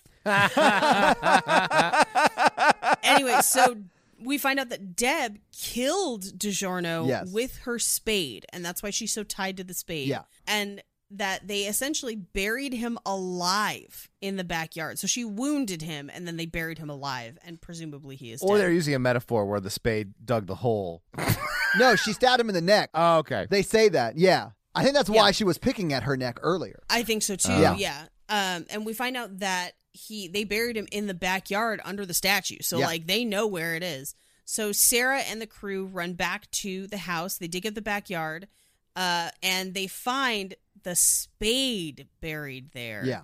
Which means that she got there first, or rather, possessed by him, he got there first Yes. to try and hide his body Yes. Important distinction. Yes. and they basically search the whole house because Deb is very organized. She has a space for everything. There ha- he has to be somewhere, and they look up and they see a stain above the chandelier. So they climb into another attic. They're like, "Huh? Where'd that stain come from? We've only been in this house for forty-five days or sixty days." It's water damage, right? And they're like, it's it's some sort of fluid damage. yes. yeah. Okay. Sure. Yeah. Yeah. Yeah. Uh, and my favorite is when Luis just says, white people in their basements and fucking attics. uh, so they get up there. It stinks up there. There's sticky stuff all over the attic. And they find like a burlap sack in the insulation. Yeah. That smells terrible. Yeah. Yeah. She's trying asbestos she can. Asbestos. Mikey, she said asbestos. She I- can. Love that joke so much. Holy shit! I can't even laugh because I can't even comprehend how funny that joke Oh my is. God. I wrote that last night as I was very scared. Oh my God. Oh my God. Once you said it, I was like, this is the best thing that will ever happen to me Oh, in I'm my like life. closing my eyes and just letting it wash over me. Uh, if you're out there and not driving, you should be doing the same thing Mikey is right now. Just like sitting back and basking let in it wash genius. over you. So they say it's definitely a body, but it's it's too small to be a body. So I would imagine it's body parts. I thought it was just like bones. Here's what I think: it's a wet soil, Yes. and that's what's causing the water Sure. stain. Um, he would be decomposed by this point, unless by some weird magic he's alive, which we do find out that he is able to kind of transmogrify or whatever. Yeah. The bag ends up being just full of snakes, but I do think it was bones. okay. I think she dug up bones. okay. Fair enough. So they agree they're going to try and burn it in the fireplace in the house. I'm like, guys, go out to the yard. Like, burn it outside, bonfire this shit. I don't know why you're trying to do this in a home fireplace. Yeah, that is not where you want to burn a body. Yeah. But you see, it's a pizza oven. yeah, it's a brick pizza oven, Paige. they, they were doing it in the right place. It says that it should be ready in 17 to 19 minutes, or for a crispier crust, 22 minutes. Oh my god. Um, but the bag is like growling. They see that it's full of snakes. They have they can't light it. They finally get it lit, and an explosion blasts them back. Yeah, that's that old packaging. They updated that so it's easier to cook the pizza. She should have listened to me when I said center rack. Yeah. Um, they run outside. They get a call from the hospital. Deborah's broken out. Yeah. They run back inside. They gather the remains out of the fireplace and take them with them. And we get a shot of Deborah's bed, and all of her sheets are bloody. And we see on video as she slips out of her restraints, and the way she does it is by peeling the skin off her hands. Oh my god. Whew. So gross. And we find out that there's a security guard downstairs that's going into shock from snake venom. Yeah. So we get a security video that shows Deborah walking Kara out of the hospital and biting the security guard. Then we find out that a 2004 Toyota Corolla has been stolen from the lot. So Deborah clearly stole the car. Which is like an oddly specific thing they threw in the documentary. I was like, Somebody has a Corolla. Yeah. because it was like, That's that's like the director's car or something. right? Because I was like, why didn't they just say a car was stolen? Like you could have just like Yeah. glossed over that. But they know where she's going because they have to complete the ritual. They assume that's why she's taken care of. Right. And they also bring the bones with them. They bring the bones and they bring the sedative that the doctor gave them. Yes. And they bring the sheriff with them. Yes. And so they go up to the mines. They catch them right as they're about to enter the mines, and they they try to take Kara away. Uh, and they they're basically like, "Don't make any sudden movements." Uh, but Kara just says, "He's a nice man. He's gonna wash me in the river." And this is where we see that Deb's hands are literally skinless. Yeah, it's, it's-. Oh, yeah, it's gross. Yep. Deb is not great, not doing well. And as she turns, she spits venom at people, at one of the officers, which seems to almost melt his Yeah, face. Yeah, it burns him. Yeah, it's like an acid spit type jam. She's got like alien spit. Oh, yeah. I always prefer a woman who swallows. Oh, my. my. Delicious DiGiorno pizza. DiGiorno, your pick for game night at home. same. Same, Mikey. Same. I didn't know what else other joke to make. I'm sorry. If you don't know what to Um, do, go blue. Oh, they handle uh the police officer with his face melting off. They leave him with Luis. Yes. And then they take the camera because it has the flashlight and they follow a trail of bloody footprints because I would assume, much like her hands, Deborah's feet, also probably skinless. Yeah. Uh, and they follow the footprints into the mines. The sheriff says that she's going to go first and asks them to wait outside. So we get video through the windows. We hear a gunshot. Yeah. They run inside and they find the sheriff, Linda, very dead, clearly shot, I would assume, by Deb. Oh, yeah. Sarah runs after her mom. Mia follows, and it takes her a second to kind of catch up with her. Um, you know, because of the terrifyingly freezing fear that you're feeling right now. yes. Yeah, and also a maze, like a cave maze. Yeah. Because that demon is armed and dangerous. Yeah. They hear Kara screaming. They chase after her, uh, and they have to crawl through. Like, I, if you've ever watched the TV show Dark, where they have to like crawl through the time loop in the cave, it's like this tiny little tiny crawl space, but this one's full of snakes. And Yeah. so they crawl through the snakes. This is where they turn the camera lights off and they go into night vision because they're going to try and sedate her and then burn the remains. Yeah, they're going to try and sneak up on her. Yeah. Right. And Deborah is like holding a snake and like I get like prepping Kara Yeah. somehow. Uh they take out the syringe. They go up behind her and Deb somehow senses it, turns around, screams. It seems like she bites Mia, but maybe not because Mia does survive at Yes, least she for a little bit. Yeah. So they kind of reassess. Sarah now pulls out a gun because I think Sarah's at the point of like, I need to save this little girl. Yeah. And my mom's had a good run, and that's what it's going to take. Also, at this point, that's not her, that's not your mom anymore. that's not your mom I mean, it, anymore. as sad as that is, your mom is gone. Mm-hmm. Yep. That pizza is ready to be thrown away. yeah, yeah, yeah. It's turned on you. so they follow deeper into the caves. They come around a corner and they have the light on the camera. And as they turn around a corner, we see Deborah has unhinged her jaw Holy and shit. is trying to swallow Kara whole like a snake. She's basically got her head in her mouth. That is so insane. It's so Yeah. such a good effect, and it's so creepy. It is such a good shot. it's so creepy. It's still in shadow. It's not overdone. Yeah. That's the thing is like there's very little special effects in this movie and this is the main place where they use it and they use it in a dark place just lit by flashlight so you can't really see the seams. It's fucking terrifying. It is, and it looks it's real good. so yeah, fucking scary. it's so scary. Yeah, and then like when she detaches or whatever you'd call that, you see her jaw like hanging as she's like screaming. Ah, Yeah, that Oh. it was Yeah. so creepy. God. Yes. Uh, they shoot Deb, and they basically are trying to tell Deb to try and fight, Fight DiGiorno. it. Yeah, fight DiGiorno. fight it. They end up sedating her. You're on a diet, Deb. Fight it.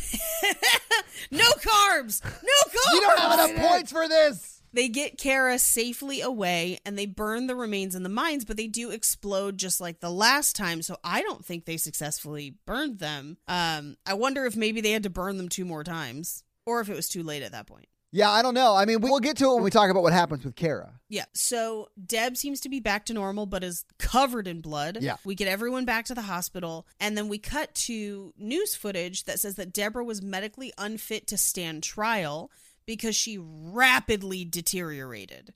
Yeah. Like almost immediately, almost like something had like, I don't know, sucked her life force. Yeah. We then find out that Kara, on the other hand, is in full remission of her leukemia. Yep. And they have like a little interview with her, and she ends up smirking at the camera in a very sinister way, which means that potentially the ritual was completed. Yeah. And, And that's the movie. movie. All right. So, having seen the movie, having talked about it, what do you guys think about the taking of Deborah Logan? It's so this good. so fucking scary. It's it's a it's fantastically done. It is. It's really well done. It's scary as shit. Yeah, man. This movie is one of the scariest movies I've ever seen and that we've done in a long Yeah. time. The guy who made this, hate him. He's the worst. I hate everything. I hate everything about him. I hate that I had to watch this movie, but it is an amazing movie. Like this guy should definitely be able to work again off of this and forever Oh yeah. Because it's Yeah. so good, but I hate everything about it. I Yep. agree with everything you said. I think it's really well made, really scary. I'm kind of surprised I missed this the first time it came out. I did too. I feel like I didn't hear about it until this year. Yeah. Yeah. We'll talk about that some because it really wasn't available until pretty recently, and it wasn't Okay. in theaters in the U.S. at all ever. Oh. But we'll talk about mm, that a little okay. bit of box office. Okay. But okay, so what do you guys think happened at the end? Let's talk about that for one second. So I think because we've established that weakness of the mind can allow him to kind of take control over people, and we know that Kara was very sick. Yeah, and some of the drugs that they have her on may have impacted her ability to cognitively function at 100% while she was on her on her drugs. sure. She's also a young girl, and that typically is who we targeted before. I think he took over Kara's body Yeah. and he's going to use her body to try and kill another girl. Yeah. Or I think he's like going to wait it out until he's a little bit older, or until she, Kara, is a Yeah. little bit older, and then start playing it out again. Yeah. Yeah. I don't know because I've never been a demon who's entered a woman's body.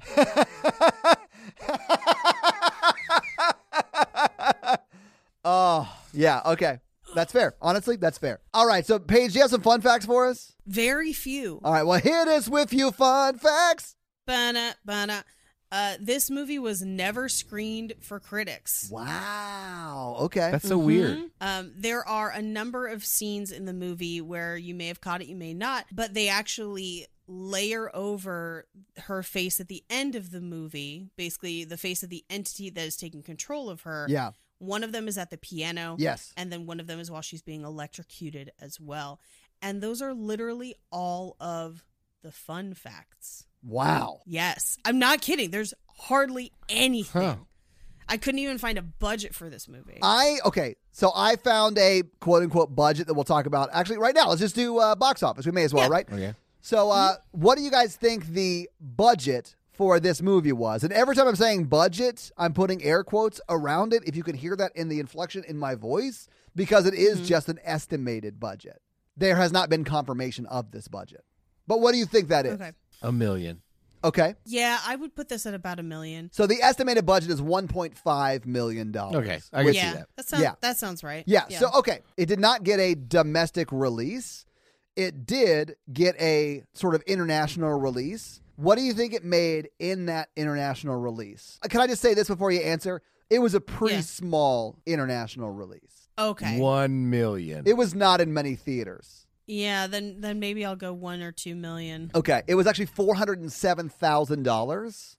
Damn. Yeah, so this was. Not, But I bet the streaming contract Yeah. covered the cost of this movie. I'm sure it more than covered the cost of this movie, and I think because they didn't really spend any money promoting it because it wasn't in theaters, that they didn't have a huge marketing budget for it. So I bet it made plenty of money. They promoted it recently. Yeah. Yeah, I remember seeing like trailers like this year for it. I'm surprised it wasn't released in theaters. Like this is a really good movie. This movie would have destroyed and like this movie would have fucked me up in theaters, man. Oh my god. this is an 80 million to 100 million dollar box office theater movie.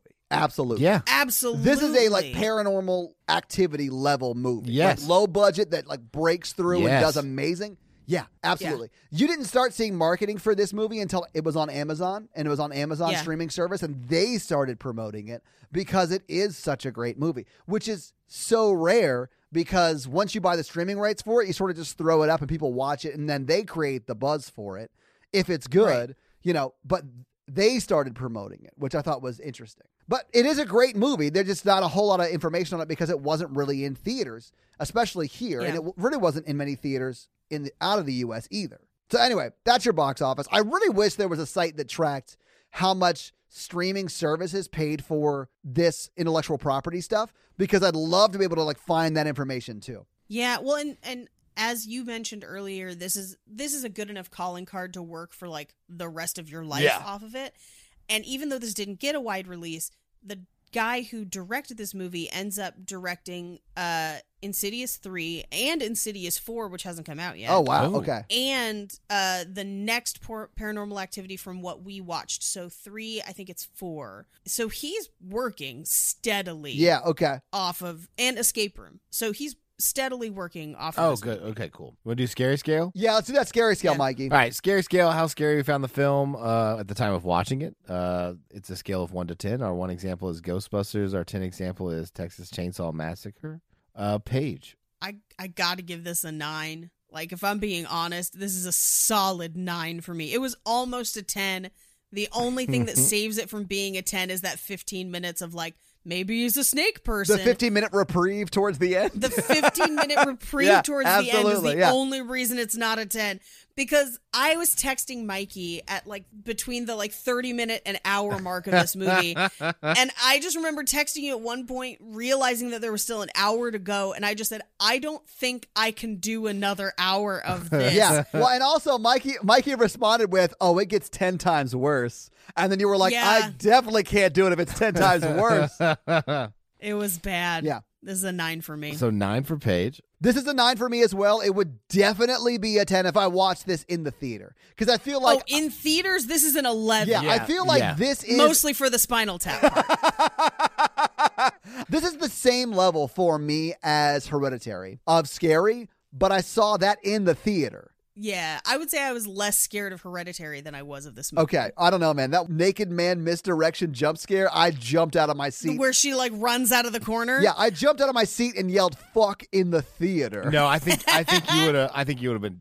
I think this would have been worse for you in the theater. Oh, I think you might have been. I think the reason it's not a 10 for me is because I wasn't in the theater. It is that Yeah. scary. It is so scary. And both of those movies are so well done. I just can't handle being scared, man. It's the worst. Anyway, Mikey, what are you going to give it? I'm gonna give it a seven because I was like super scared. Uh, but it would have been a nine or ten for me if it was spiders instead of snakes. Okay, that's fair. That's like fair. at the end, instead of like her like unhinging her jaw and trying to swallow little Kara, she's like spinning her up in a Just leggy web. her into a yeah. web. yeah, yeah, like yeah. Arachnophobia is famously Mikey's 10. The John Goodman vehicle arachnophobia. and that's the scary scale. Yeah, all right. So this week, the listeners made us watch The Taking of Deborah Logan. What are you guys making me watch next week? So we are doing Scary De Mayo. Instead of Cinco de Mayo, Scary de Mayo. yeah, Yeah, it's, it's okay. Scary de Mayo. Uh, I thought for a second it was going to be Scary de Giorno, but I get it. That's fine. Yeah, okay. yeah. Uh, we love theming months. We think it's really, really fun. Apparently. Um, and so for the month of May, it's all horror movies set or made in Mexico. Yeah. Oh, wow. Okay. So I think we're starting with From Dusk Till Dawn. All right. Well, I don't. Is this Quentin Tarantino? I don't know anything about this movie. So it is written by Quentin Tarantino, directed by Robert Rodriguez. Ah, they do team up a lot. I love Robert They do. Rodriguez's stuff. Like he did uh, the Desperado series of, of Yeah. movies, right? Yeah. I have a lot of respect for him as a director. Yeah, we think you needed a little bit of a reprieve after Scary April. Is it not as scary? It's bonkers. Fuck, thank you so much. This month has been so hard for me. Like every movie we watched was, except for Poughkeepsie tapes. Mikey, you made a bad call with the P tapes, but that's not on you. That's on the other cut. But like, aside from that one, these movies have been super scary. Yeah. They have been uh, from Dusk Till Dawn is going to be a little more fun. nice. Last night, Paige and I wanted a less scary movie too. We were like, mm, let's do something not as scary. I want you guys picking movies immediately after we watch a super scary movie. well, awesome. So your homework for next week is to acquire some sort of zombie infection, I guess, and then go to a bar and watch From Dusk Till Dawn. These are all like wild conjectures about a movie I've never your, seen. Your assignment I is to this. drink tequila off of Salma Hayek's feet what? Oh, yeah. And watch From, From Dusk, Dusk Till Till Dawn. Yeah. from Dusk Till Dawn. Yeah. Awesome. Mm-hmm. So, Mikey, do you have a review for us to read? Oh, you know what? I just looked at that and then got distracted. Well, while you're getting undistracted, let me tell them how they can have their review run on the podcast, and that is simply to leave us a five star text review. Mikey, whose review are you gonna do? I'm gonna do Into the Rush Seven, Awesome. What does Into the Rush Seven say? an escape from reality. Oh, I, I guess that's good. If you want a serious hard podcast, this might not be your glass of tea. Hardcore true. And like, listen, That's true. That is That's the fair. best compliment we can be given. like, there are plenty. Everyone does a serious horror movie podcast. If you want a comedic podcast about horror movies, we are your home. but if you want to laugh, maybe cry, but Aw. definitely meet three amazing hosts and an amazing horror family, give That's it a so chance. kind. Thank you so much. As someone who is the complete opposite of our dear horror virgin, They're a horror whore. oh boy. This podcast has brought back memories of the first time I saw most of the movies discussed each episode and a new appreciation of each of them, good or bad. Nice. Even more important, it has been an escape from the past year, and as someone who works at a grocery store in Texas, Oh, you can imagine that I need one. yes. I'm sure Yeah. that's true. Yes, it gets a tiny bit off track from time to time, but the laughs are more than welcome, and we all need moments like that. Thank you all for the fun, but please don't Highlander anyone. I love all three of you. That is. Well, now that Mikey revealed that he's a one lasagna person, I'm not going to make any promises. how's Mondo at Highlandering?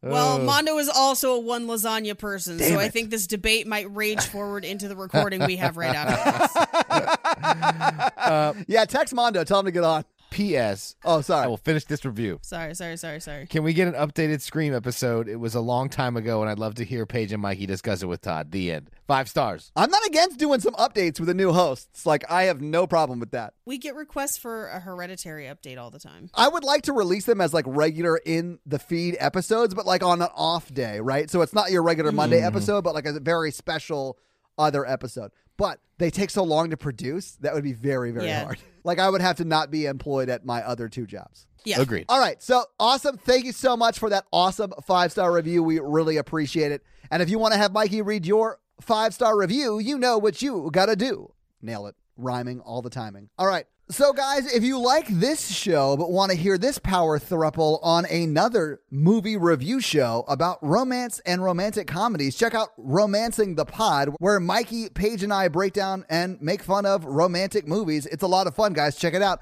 If you want to follow us on social, please do. We are at Horror Virgin or online at horrorvirgin.com. If you want to follow us all individually, you can do that as well. Paige is at Paige Wesley on Twitter or Rampage Wesley everywhere else, including TikTok. Mikey is at M Randolph 24 and I am at Todd J Awesome. If you like the show so much and you want to help financially support it, please do by going to patreon.com slash horror virgin where you can get a lot of great levels and a lot of great stuff like bonus episodes, director's cut episodes where they're a little bit longer and you get them actually a day earlier mm-hmm, than the mm-hmm. regular feed drop. We do a lot of great things like listener requests and stuff like that. So, guys, check out the Patreon and help support the show. If you can't financially support the show, that's understandable. That's fine. But if you want to hang out with us on the daily, join the Facebook group uh, at facebook.com slash group slash horror virgin. We also link it like once a week. So just find it there and join the awesome Facebook group. And literally, we're in there talking every day. It's awesome. And if you want to check out our Twitch stream, we're at twitch.tv slash Todd Awesome, where we will be playing horror video games. So if you have always wondered what it would be like to watch me get scared, you can now do that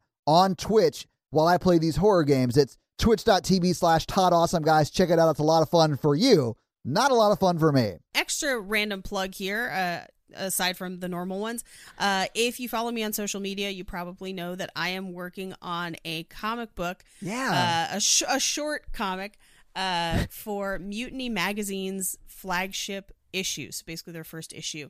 Uh, you can check out all the information about it on Kickstarter uh, for Mutiny Magazine. It's a comic magazine, so it's all about comics. Todd McFarlane is drawing one of the first covers. It's super amazing. They're already almost fully funded, but they've got amazing stretch goals. So if you're interested in it, highly recommend that you check it out. Where can they go check it out, Paige? I'll post the link on social media so people can check it out. Perfect, perfect, guys. Follow Rampage Wesley, like we said earlier, but also check out this stuff. It's really, really, really cool. And congratulations on that Paige. Thank you. I'm super excited. You should be. And guys, we got a P.O. box. So if you want to send us some love letters or whatever you might send to a P.O. box, it's actually not a P.O. box. It's like a regular street address. It's pretty awesome.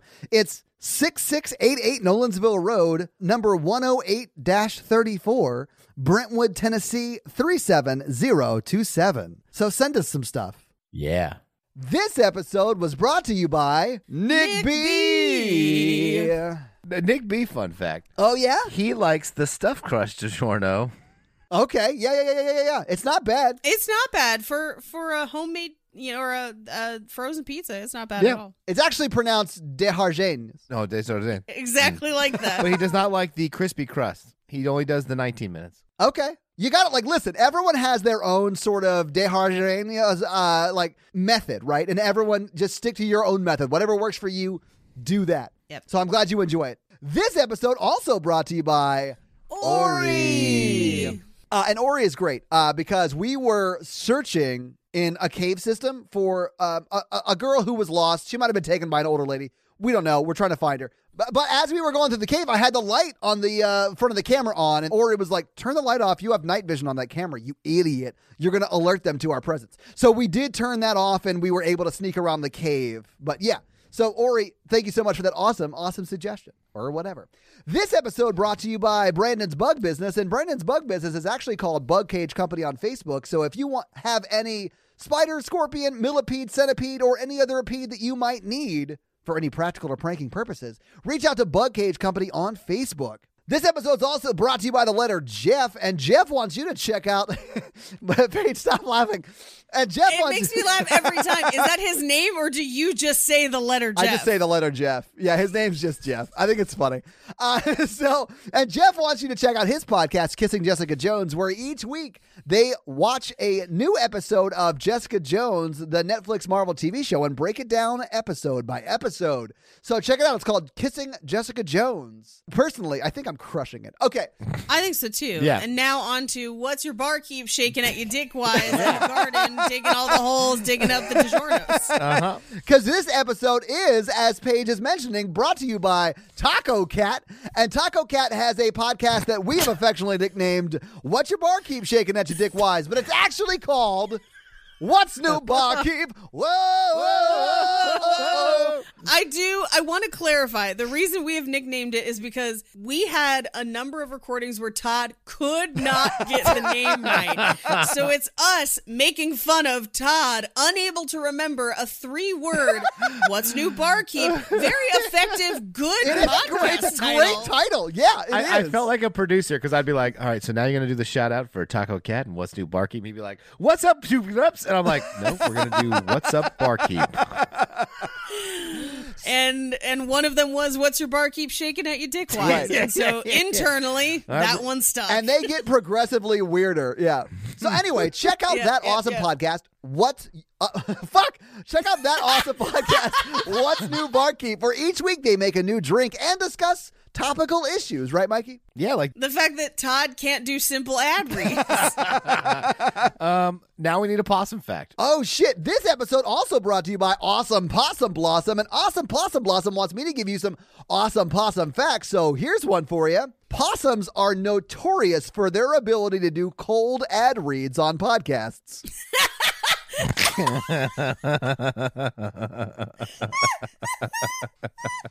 That's so stupid. we make jokes for one person on this podcast. Yeah. it's just me. it's just paid. Uh, also, they know it's two lasagnas. Yes, they do. Houston, we have a possum. All right, so we now return you to a possumless episode of uh, The Patreonicals. I can't put possums in this episode.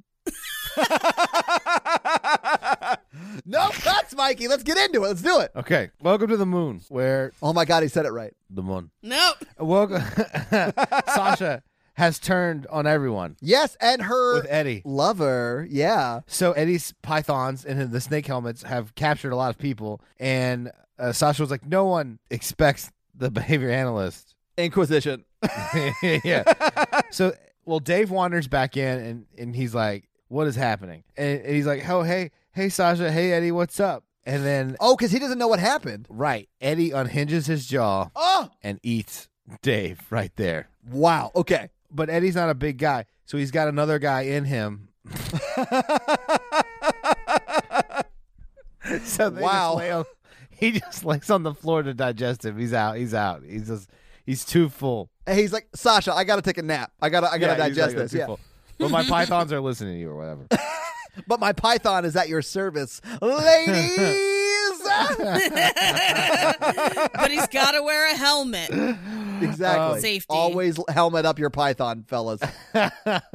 Isaac starts eating through the snake that's killing him or whatever, and he breaks free. But more snakes come at him, and Amy, uh, uh, the astronaut, Amy the astronaut, um, she starts cutting uh Scott loose as Isaac is fighting snakes. Nice. Uh, Scott's the thing or whatever, right. and the good thing. But he's no way. He's not. He's not surrounded by snakes. He's surrounded by the other thing. Yes, because the shoulders and wang of uh, Of- Kurt of- Russell, Of Kurt Russell's on there. right, is Yeah. like attacking him in thing form. Yes. Kids Yeah. just have disembodied shoulders and wings.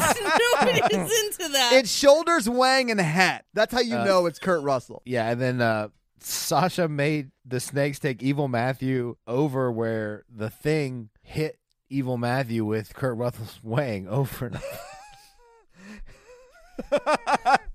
so he's just got a bunch of mushroom shaped bruises. Sasha's like, Y'all suck. This story's insane, and this is why I'm doing this, and you don't need any more explanation. Uh, Kate regains her psychic power and flies off. Uh, and she goes and finds Karun and Domosaurus, who are on the other side of the moon, like tweaking their. They're like trying to build a new spaceship. And she's like, I need you guys to help rescue my friends. They're being attacked by our other friends. And they're like, this is just drama. We don't want to be involved. But then Kate's like, I'll make it worth your while. We have. What do you need? No, not like that, Todd. we we have abs and legs and arms to complete your torso wang scenario. We got what you need, but you, But say, you say it's, just, a thing. wang. but you say it's just a thing. Okay, you, you. Karoon and Domosaurus are having some money problems, so Kate promises them a bunch of gold if they come and rescue their friends, so they agreed. So back in the other place, uh, Tristram has electrocuted one python and turned it into a cybernetic python to fight the other pythons. Wow. Okay. Um, so he has converted a python into a robo python, and now it is on the side of Tristram. Kurt Russell's shoulders come off the thing and crush him. Well, that was quick. So they're still done. Kurt Russell's disembodied shoulders have murdered a person. They haven't murdered a person. They've murdered Cyberthon, which I had already named. and I am emotionally attached to, and I'm sad now. Thank you, Mikey. You're welcome. And uh, that's the end of the episode. Is Eddie becoming more and more like the python he controls? Will Tristan be able to create another Cyberthon to help out with the fight? Is Sasha just taking out her frustration on how bonkers the patriarchal stories is on our heroes? Find out next week on another episode of The Patreonicals. That's going to be it for us, you guys. I'm Paige. I'm Mikey. And I'm your horror virgin Todd. Keep it ooky spooky. Yeah. Have a great week. Bye. I just want pizza. DiGiorno nerds. Holy shit, Paige. Did we just start that together? I wish you had kept Yes. going. I wish you had kept going. That was amazing. No, it's all good. It's all good. Holy okay. shit, that's amazing. All right.